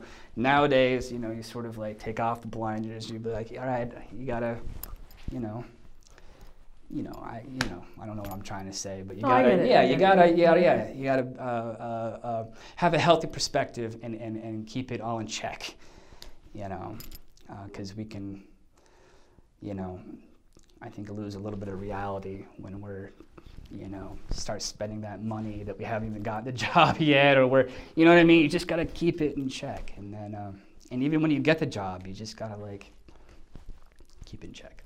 Also, too, then you found the love or or the love for paranormal investigation was enhanced. Maybe if it had been too many projects all at once, you wouldn't have had time to see that. I don't know. Right, I'm right. Putting words in your mouth, but Well, right, yeah. If it happened too fast, then you know, and a lot, you know, again, I did get a lot of big things in the in the beginning of my career. Um, I don't know if it if it happens too fast. I think I think you could be in a lot of trouble. Um, and everybody's everybody's uh, timing is different. You know what I mean? You could be 10 years old and be nominated for an act, you know, for best best actor, and or you, and that's when your moment arrives. Or you could be 40 and have your moment arrive, or you can be, you know, like uh, Bryan Cranston, who has been working for years and years and years and years, right? Great actor. Not many people really knew who he was, and then he got Malcolm in the Middle, right? And then Breaking Bad came along, and now who doesn't know who Bryan Cranston is? You know, he's an older guy, and, and he had his moment, you know, his big, big moment with Breaking Bad. So it's like, you just don't know, you know? And, and so you just keep plugging away, and you just don't give up, and um, just keep believing. how important do you think it is for an actor to know who they are? You talked about turning 40 and feeling like you know who you are, you feel comfortable. Do you think people 40, 50, 60, all of them know that? No, no. I, well, I think we're always learning, and, and the moment we say we know who we are, then I can probably come tomorrow and be like, I have no idea who I am. I have no idea what's going on, what is happening.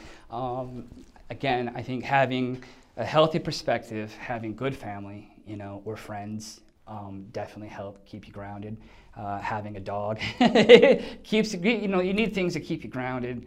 Um, and in this industry, I think you need to know what works for you. You need to know what your wheelhouse is. You know, again, when I first got down here, I was shooting after after leading man roles, and I'm gonna be the leading man, and I would get close, but then they wouldn't cast me because I'm not what they were looking for physically. I can give them what they were looking for energy-wise, but not physically. So you know, it, it took me a while to be okay with being the geek in these particular roles or, or being this guy. And, and, and then realizing, you know, I'm in a good spot being, being where I'm at because I can go a million different ways, I feel like. You know, I'm not, I'm not uh, pigeonholed into one particular uh, character or, or, or look. So, Hmm. I mean, that's interesting that you see yourself as as a geek, and maybe, maybe you don't. I don't see you as that. I see you more as the leading man, and I'm sure there's a lot of women and probably men too that would.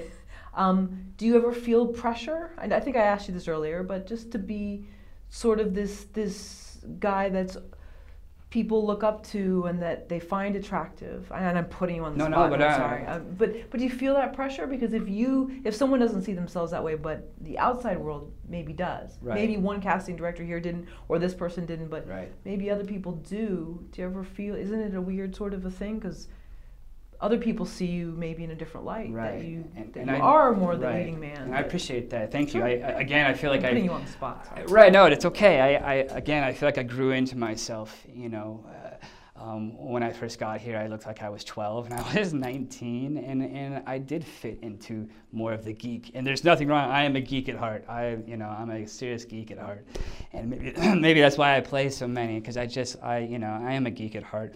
Um, but yes, there, you know, there's a lot of pressure in this town, and. Uh, you know, for for years, um, you know, this industry makes you very aware of how you look and and and the you know how you're perceived, and um, for a while, um, I I, uh, I was very um, self-conscious about my chin.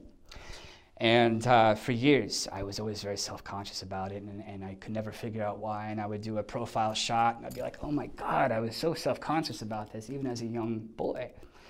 And then I got to LA, and, um, and it was sort of, uh, you know, after going out, and I was sort of in the pinnacle of like trying to find who I was. And, and uh, it was sort of suggested to me that, well, I, I remember asking somebody in this business, well, why, why am I not getting these roles? And they were like, this, and I, and it was like it was so detrimental to me. I was like, no, it's true. Like it's true. They, okay, it's true. Like it is my chin, you know. And it was something that just bothered me for years. And it just it just bothered me. And then I'd stuff it right. And I was gonna I was gonna get a, a, a chin enhancement.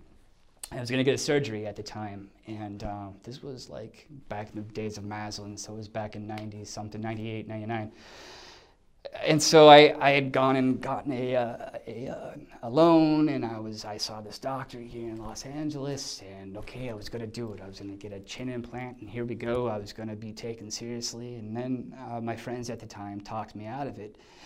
And I'm glad I did and it was something I really at that time uh, found out who I was without the chin without anything and I really came into my own and felt like okay I, I know who I am and then over time, I stuffed, still stuffed that insecurity down, deep down, until it sort of came out one night when we were playing a board game with my family.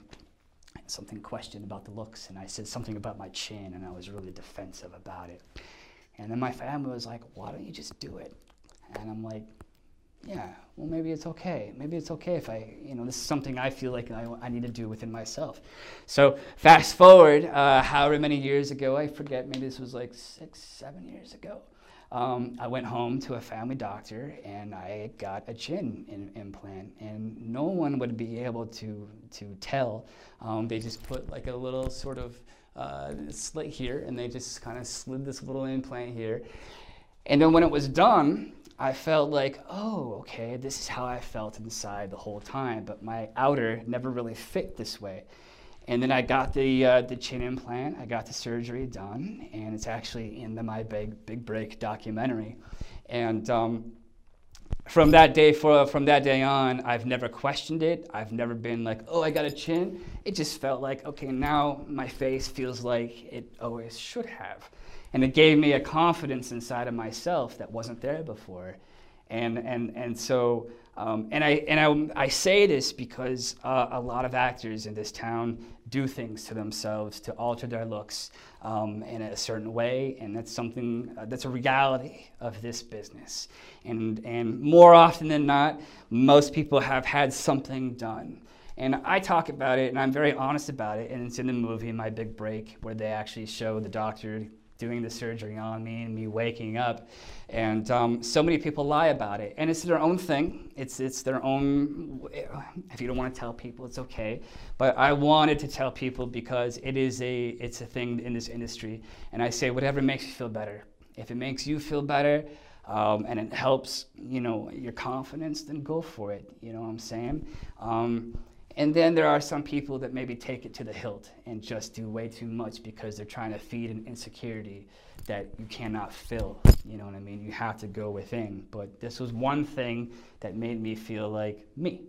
So, um, yeah, I think there is a pressure, absolutely. And it's how you deal with it, and it's how you find yourself. And um, but at the end of the day, you have to do something for you and, and that's why I did it. It was for me. It wasn't it wasn't for this industry. It was not for acting. I had gotten past that. It wasn't it wasn't for anybody in this town. It was for me. And um, once I did it, I felt great, and I haven't really thought about it since. So. After the surgery, did people treat you differently? No, no, which is good. Which is good. Uh, they didn't treat me differently. I maybe treated myself differently.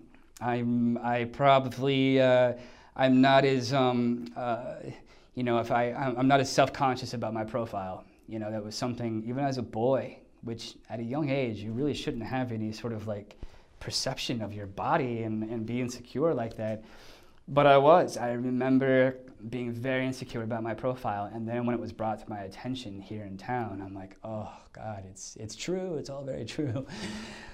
But after doing it, I felt so much better and uh, I felt more confident in myself. And um, no one treated me differently, you know, and, and, and not many people know, you know, unless they've seen the movie.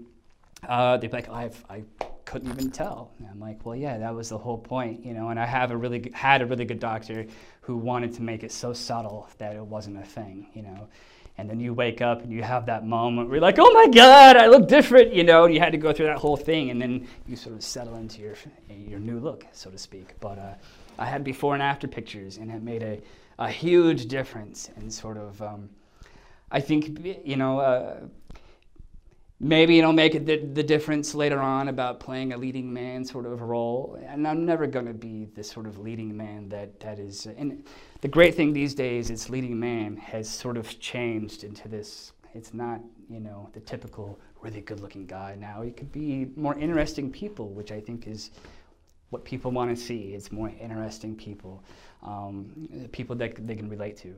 Uh, but maybe this makes a difference, maybe it doesn't, but for me, it, it made a huge difference. So it sounds like it was more internal than is, is really where it, it made the difference. Yeah, it was felt. it was very much internal, and it was something that I had I had stuffed down, and it it, it would create such an anger inside of me until I heard that it was okay, and within my and it was always okay. My my parents and family always supported it, but once they said, "Hey, just do it," I was like, oh, yeah, maybe I should, maybe I should, and then I talked to Tony and Elizabeth about it, and they supported it um, uh, so you know, yeah. It, again, it's it's it's unfortunately the looks department is a bottomless pit here in Los Angeles, and um, I think if you could sort of uh, keep a middle ground, don't go too crazy. You know, keep who you are, but just maybe you know do the things that you got to do to make yourself feel better. Some people have trouble taking compliments, and then some people they can't take enough compliments about them, and they're they're right. they're busy giving their own compliments about themselves. Right. How has that been for you to to come into your own whatever it is you peace that you've come to be with yourself? How is that to accept compliments? Because I'm sure there's people. Let's not talk about the trolls because they always exist right, for anything. Right, right, but but people that do give you genuine compliments, whether it's about your looks, your performance, you're ghost hunting. Right, right, right. Um, I, I, I, you know, I take. I think compliments. I don't know. I, I, yeah, again, like there are people that just want to hear themselves being adored left and right, and I think they got a real issue. I think they got a problem, and I think that's a scary place to be in. You know, I think. I think if that's the case, you are so insecure, and you need to find something inside of you that's real. Because, uh, you know, on the flip side, um, I, I, think I think it's hard to take compliments sometimes. I, I, you know I guess it falls back into loving yourself and being okay with taking compliments. And and again, I'm always uh, so um, uh, humbled by compliments, and um, uh, I, I, take it to heart because it, it, means a lot to me. And these are people that again in my lives and and these in the uh, friends like fans, whatever. You know, I, I just I feel very lucky to, to, to, to get those compliments. So I, I, I take them very seriously and, and to heart.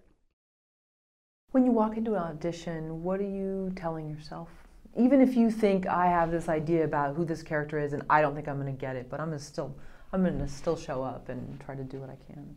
What do I tell myself? Yeah. Like what do you What do you do? You have, are you giving yourself any kind of a talk, or no? Each each situation is totally different. I don't think for me talks really help in that instance. Um, you know, if I have an audition that day, you're thinking, okay, especially if, if it's at 5 p.m., which I hate later auditions because you have to hold on to that all day. Drives me crazy. I like a good early audition in the morning. Let's get it done, you know? Because um, it's tough. You got to hang on to that all day. Um, I think preparation is, is key uh, you know, a talk for me won't do anything because I'm so nervous and I'm like, oh, shut up, Chad. I don't want to hear your bullshit right now. just go in and do it. And I think you just got to go in there and do it. You got to be prepared. Um, I, you know, I like to, if I have my sides here, I will, I will memorize the whole entire thing, especially if it's like the next day.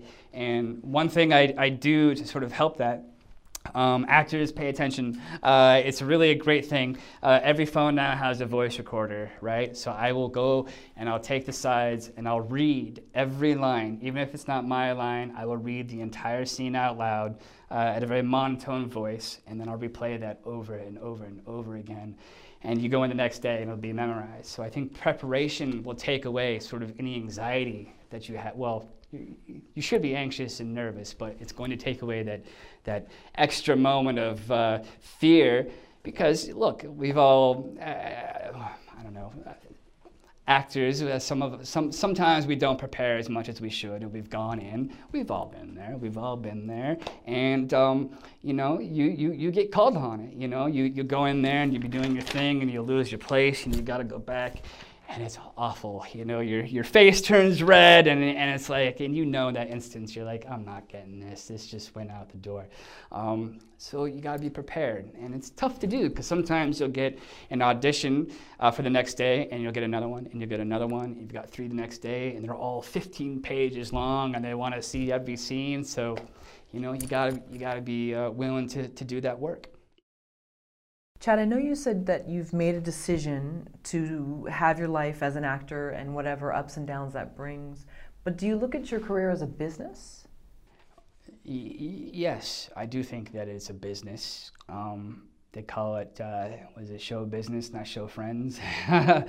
it's a business, and it, it's a very hard business, um, but it's very rewarding too if you're able to break in and uh, and do some of the great projects that I've done. I, I feel very lucky. But there is a business that, that comes with it. Um, you got to make hard decisions. Uh, sometimes you have to part ways with, you know, your uh, agent or your manager or, or somebody that you've uh, built a relationship with, and you have to move on. And those are the worst conversations to have. They are awful. Um, especially me, I, I, I, take, I, take, I take everything to heart, and um, I just don't take any relationship granted uh, for granted. So, um, yeah, there are hard choices, and it, it is a business. However, if you can, if you can uh, focus on your creativity and, and um, remind yourself of why you're doing it and, and the love that you have for it, uh, the business part's always going to be there, but it won't become. I don't think it should become uh, the main focus. I think we should uh, focus on our creativity, and and then yeah, we gotta we gotta play the game too. Have you ever had a friendship or an acquaintance sour because they felt intimidated, or maybe they felt like their accomplishments didn't measure up with yours? Yeah, I've had I've had friends. Um, yeah, fame is a funny thing that that that gets sort of uh, in the way of friendships. I, all the friendships I've had have have. You should be happy for your for your friends because their success is my success. My success is your success. Um, I'm the same way on on Twitter and Instagram like I'll boost up my friends and, and, and hopefully they'll do the same for me. I mean, that's why we're doing this. We have to lift each other up. Um, I've had friends, I've had a, a, friend take his own life because he didn't think he was good enough. Uh, it was somebody that I worked with in this town, and it's a reminder of, of, again, where this place can take you if you're not, you know, if you don't reach out and sort of be like, hey, you know, you're not the only one that's feeling this stuff. So it, it's, I've seen it go tons of different ways. I've seen friends, you know, succeed.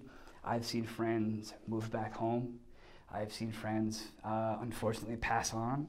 And, you know, it happens. You know, it's, it's a really hard uh, industry. And I, and I um, again, and I'll go back to the guy today who wanted me to get him into the business man, you got to be 110% about this business, or don't don't do it because it's it's just so hard. And um, but if it's who you are, then I can't imagine doing anything else. So then pursue it. If, if you if you can't imagine doing anything else, then you should absolutely pursue it and see where it goes. Take a risk. Take a chance. You know, I think that's why we're here on this earth is to take chances. What if uh, you learned about making money as an actor? And if that's too personal, no, no, no, no, okay. please. Yeah. Let me try it again. Then, um, what have you learned about making money as an actor, Chad? Um, that it comes and goes very quickly, uh, too quickly sometimes. Um, the the main misconception that people have is that actors are rich, that we live, you know, lavishly, and some do. Some do. You know, I think a very small percentage do. Um, but you know, for the majority of, of us working actors, you know, we'll have a little income come in and then it's gone the next minute. and it's tough, you know, even at this point in, in my career, it's still hard. And people are like, oh, you're rich and you're, like, no, I'm not. I'm really not. Um, again, you know, I'm not. I'm not season ten on a series uh, that's been going on for years. Um, you know, I am not so and so that's making twenty million dollars a picture. It just doesn't picture. What am I like back in the days now? I'm calling them calling them pictures. I think we should go Cecil back to calling them pictures. Yeah.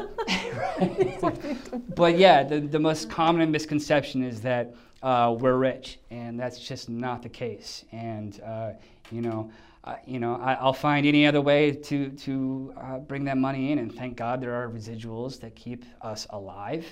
Um, you know, and I've found other ways to bring in income. Um, but it's tough, man. And I would say, you know, hang on to your money if you get it. And even I have a problem with that, you know, um, because there's no there's no steady. There's not a steady job. You know what I mean? So it's like when it comes in, you feel like you got to enjoy it, you know, because you don't know when it's going to come next. And uh, you know, even at this age, I have to learn to to hang on to it because you just don't know when it's going to uh, when you're going to get paid again and it could be you could you could get paid very well or you know not get paid and um, you got to respect the money yeah it's funny if you do a, a, a, search a google search on just any famous person or, or well-known person those like the drop down suggestions and right. so it'll it'll suggest you know whether the person's married or not and then it inevitably like the third thing is net worth right. it's just so funny that everybody wants to know it right. you know right chad being a person of interest being a celebrity whatever label or non-label you want to put on it there's always going to be people online that are going to say different things and i have to say that i saw something that said death rumor and i, I was like what i mean yeah, yeah. so how do you how do you handle something like that that's it was a little eerie at first because a buddy of mine uh, brought it to my attention like a couple years ago, and there's this website that does death rumors or you know their net worth is like 30 million dollars and that couldn't be further from the truth. And uh, and then one was like uh, chad lindberg was killed in a car crash or whatever. And i read it and it felt eerie. I was like oh my god. You know I, I didn't like that feeling at all. It was like I don't know, it just put that energy into the air, like, ooh, I possibly could die, or maybe what is it? You know, it's, it's just a very weird thing. Um, and, and people like to uh, stir up crap on the internet, and, and you know, and I, don't. To these to these websites that think it's funny to do this, or if they make money on it, uh, piss off, piss off with your death rumors and stuff like that, because people take that seriously.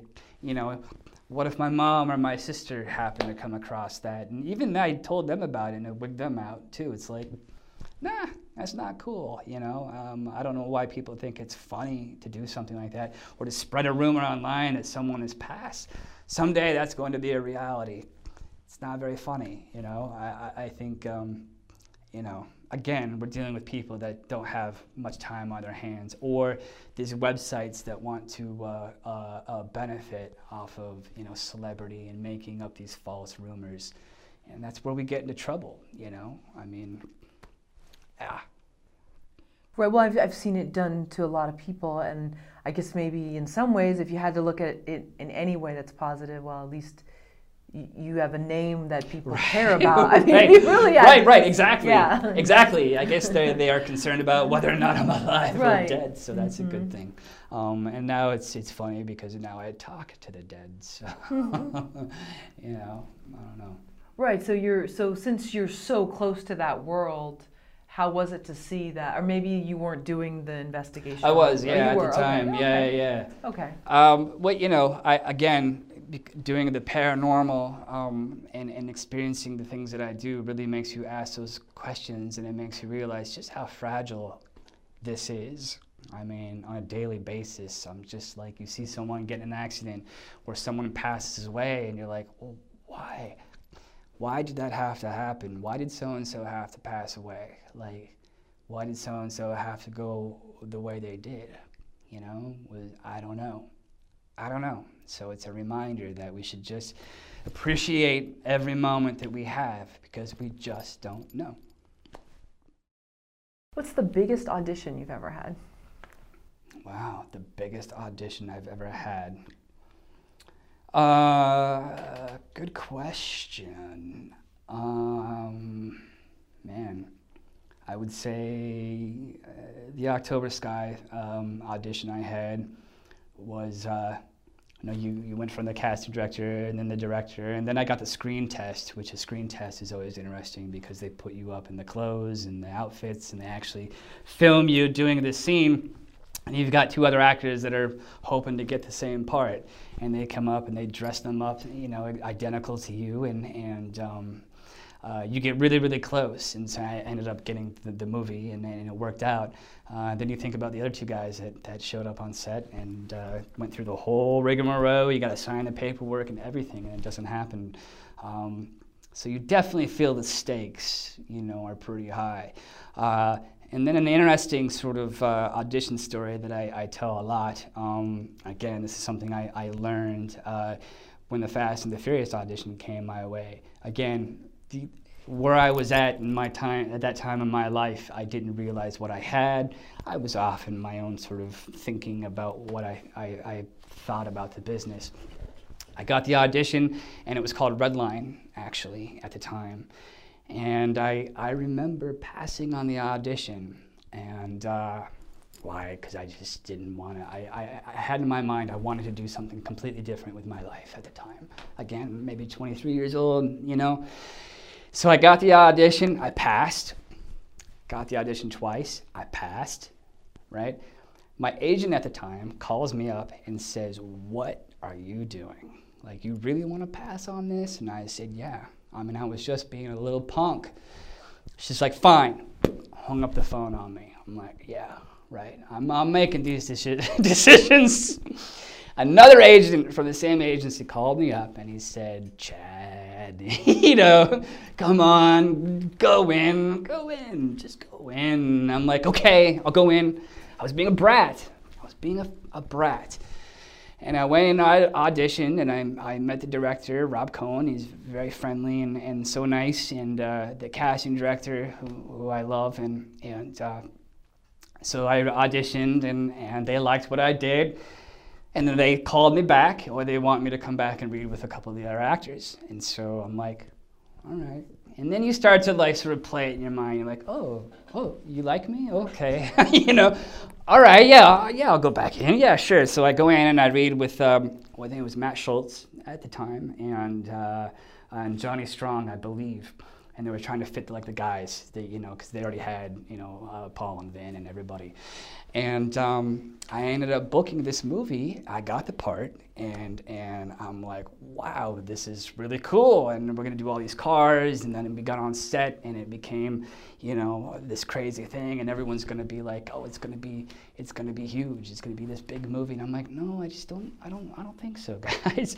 I was just so locked into this, into this brain of mine. And then, uh, lo and behold, it became like a huge phenomenon. It changed my life instantly, and it taught me again that you never, never, never know. Uh, don't don't turn down an audition. Don't don't be silly, you know. And I was really silly, and I tell this story, and not that I I I am so appreciative that I went in and I, and I was given that opportunity, and uh, it changed my life forever, forever. So um, I learned a, a valuable lesson then. You know, just you know, keep your mind open, you know, appreciate what you have. If it comes when you're 19, if it comes when you're 40, just appreciate that moment. So, what were you hoping for at 23? What what type of role would you have thought was more? I mean, I, I realize a lot of actors they're not maybe at that time, and then they see what it is later. Right, right. But what were you? What kind of? I guess at that time I wanted to do something edgy and and and and hardcore, you know, like a David in my mind. or something. Yeah, I just wanted to do something. Just you know, I didn't, I you know, and maybe it was again. It was the computer geek, you know. It was like computer geek Jesse, you know, and it was like in my mind maybe I was sort of like pushing away those characters because I would just keep getting computer guy, computer this, computer this, and it drove me crazy, you know. So maybe that also played a part in it. I was just sort of like pushing that away. I'm like, no, I'm not that guy. I want to do something crazy and swear and, and be a crazy, weird guy. And, um, you know, when it, again, when it's your part, it's a very personal thing and it will find you. It will find you. And I'm so lucky that it did because, again, that movie has now become you know, they're working on number eight, and it's like, you know, again, people uh, recognize me from it every day, and they tell me how much that movie means to them, and how many times they've seen it, and and and so I'm like, um, again, I've been very lucky. So, uh, yeah, you just never know. Did you ever drive your own white Jetta? no, and they barely let us drive in the movie too because you just don't give actors uh, cars on set. uh, we got to drive it a little bit, and then they would put us in uh, picture cars, which was great. And uh, the scene where I'm racing Johnny Tran, they uh, they had tied up my car. Uh, it was a picture car. They tied it up to a semi, and they hauled me like at 70, 80 miles per hour. And then they put an actual car from my eye line racing next to me. So when I'm driving like this, it's you're actually like racing somebody, not for real, but you know they're in complete control. Obviously, the cameras are on the the you know the bed of the truck and whatnot. So, um, but yeah, you know, looking back, man, I mean, so cool. Just you know, I wish to do. I, I want to do something like that now and have the sort of the, the greater appreciation and the, the, the, the, majestical scope that I have now about this business and what it means, I think that would be a, a, huge thrill, you know, to go back and sort of do something like that that, that has such a, again, again, you just never know. The movies that you think are going to be huge, no, not so much. And then the movies you think, eh, I don't know, turn out to be phenomenons. So well, that's the beauty of being 23 is that you don't sometimes realize what what's being given. You know, I think. Right. There's a beauty to that too. Yeah, absolutely. And I I had no idea, and that taught me a lot. You know. So going back to October Sky, yeah. where were you in your life when you had that audition? What was your mindset? I was barely 21 years old. I had just turned 21. Um, I was in sort of the same mindset. I remember being on set and thinking, I don't know that anyone, and that was my, that was, I don't even know. And, and, and I love this interview because it, it, it makes me reflect and, and makes me go back and sort of reappreciate, you know, the things that I've gone through and been through and, uh, and that have worked out, you know. I, it's scary to think, what if it didn't work out? Where would I be? What would I be doing? Um, so I was a fresh 21, and you know, I'm now I'm on set with with uh, all of these uh, picture cards, and it was this time period. You know, we're telling this true story about Homer Hickam and the Rocket Boys, and Jake Gyllenhaal was he was 16, I think, at the time. He was being um, uh, still uh, he had to do school on set, you know, and Willie Scott and I were the two oldest, and. Um, and again, we, we had the uh, the only thing to do in uh, in Tennessee was the uh, the 24-hour Walmart, oh, nice. and that's how we kept ourselves busy. And uh, you know, I remember the studio sending us uh, PlayStations. You know, when we first got the part, and we're like these kids, and like, oh, you're sending us like PlayStations, and like all of a sudden you're just being uh, thrown all these opportunities, and it's it's again when you're when you're young and you don't realize it. Uh, but that was one of the greatest times ever. Uh, one of the most pure. Just you know, when you're that age too, you're not really thinking about all the adult stuff that has to come into play. You know that we worry about much later on. Um, we're just free and had fun. So, uh, you know. And we just had the, the they just did a uh, Rocket Boys festival that I just attended uh, not too long ago uh, for its uh, anniversary. I guess 15, what was it, 15 years? 15 years. No, wait, that was Fast and the Furious, probably longer. I don't know. Now that all these anniversaries, it just reminds me of how, how much I've been in this uh, industry. But uh, but yeah, it's cool to see where all these projects go and what they become. And so, 40, a young 40. Thank you. you play a lot younger, but what would you like to see yourself doing? I would love to play an alien. Um, much like uh, Starman with Jeff, Jeff, Bridges back in the day, oh, one of my all-time favorite movies. Um, I want to play an alien that comes to Earth and then falls in love. That whole typical story that we've seen a million times. But I've always wanted to play an alien. I don't know. I think I would be a really good alien. Yeah, or a monster. I want to play a villain, but like a you know a, a famous villain of some sort. I don't know. Um, I don't know. I, I want to play a, an alien. you heard it here first. Alien, huh? What is it about? Uh, because I would, I could envision you playing something. Well, I mean, it's still supernatural. To, Yeah, to yeah, yeah, extent. So, yeah. but what is it about the? I mean, what was it about Starman? I don't know. You know, I, I, I don't know. I've just loved those sort of those movies about about the uh, about an alien or that movie Powder. You know, I, I, just something. You know, when the character is something uh, supernatural or um, I don't know. I've just always loved those alien comes to Earth stories and tries to figure out how to go home and falls in love in the process. And I, I've always, I don't know, I've always wanted to play an alien.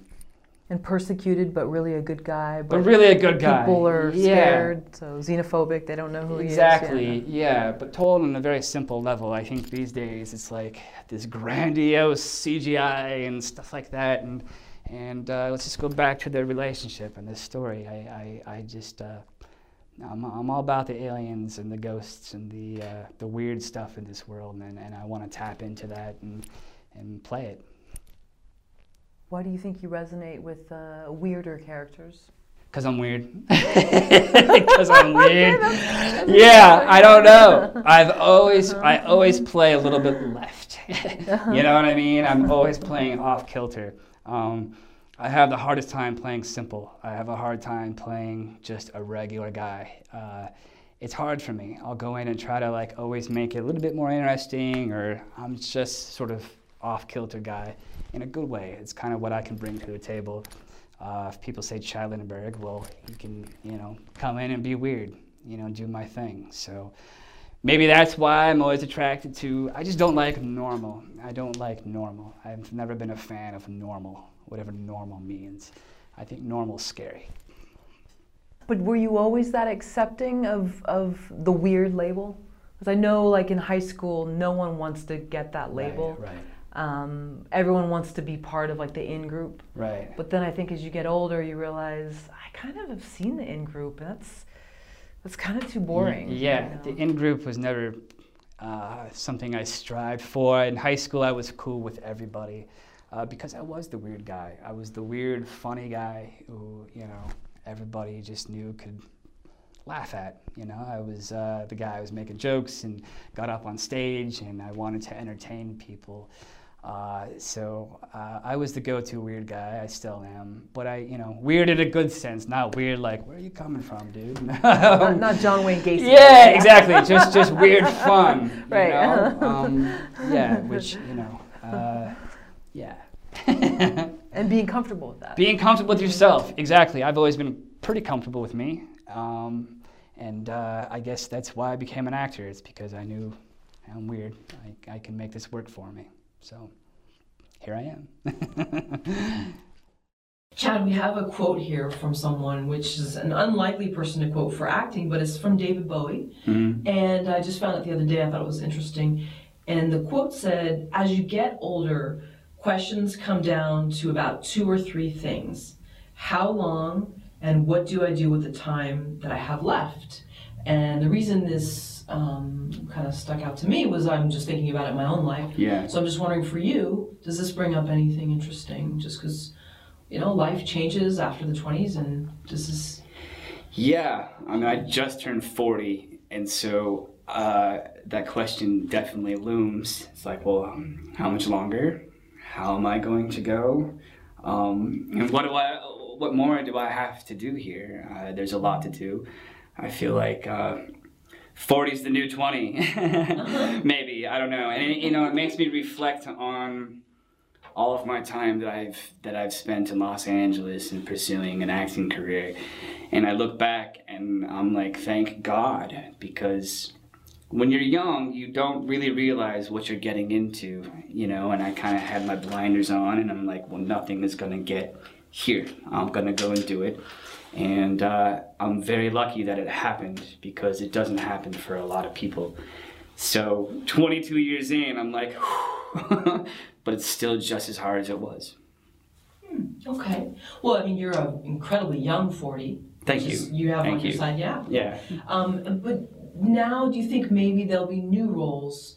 Um, maybe not Jesse, or maybe Jesse reinvents it. Right. But but now there's a whole new thing open to you as a 40 year old male. Right. You could still pass for way younger, but Right. No, I, I appreciate that. Um, uh, I can't do high school anymore. I'm pushing college, uh, but it definitely worked for me when I was younger. I mean, I played. You know, I was 20 playing 15. You know, so now I can still play 30s. um, but it definitely lends uh, me to do more interesting roles. I think now because I have grown into myself. I know who I am. I'm much more confident in who I am. Um, you know, when you're in that 20, late 20s, 30s, I kind of squandered a bit because I'm like, well, I don't really fit here and I don't really fit here. Um, so now that I've come into my 40s, I feel very confident about where I'm going. So, where did you think you didn't fit in? That's interesting because I don't see you that way, but I'm just curious where because I could see you fitting into so many roles, but um, well, I wasn't quite a man, as funny as that sounds. You know, I'm in my 30s, um, and in my early 30s were a really tough time in this business uh, because I I started out by getting big roles right away. I mean, I started working. My first audition, I booked, and and uh, you know, my career started kind of like here. And then as I was 30, I kind of had to backtrack a little bit and sort of sort out what a lot of actors go through in the beginning of their careers, trying to get the hustle. And, and so I kind of had to like step back a little bit and reassess everything. So um, I wasn't quite an older guy, you know, to play this role, and I wasn't quite young enough. I was just kind of interesting enough. My early 30s, it was an awkward stage for me, as weird as that is. So.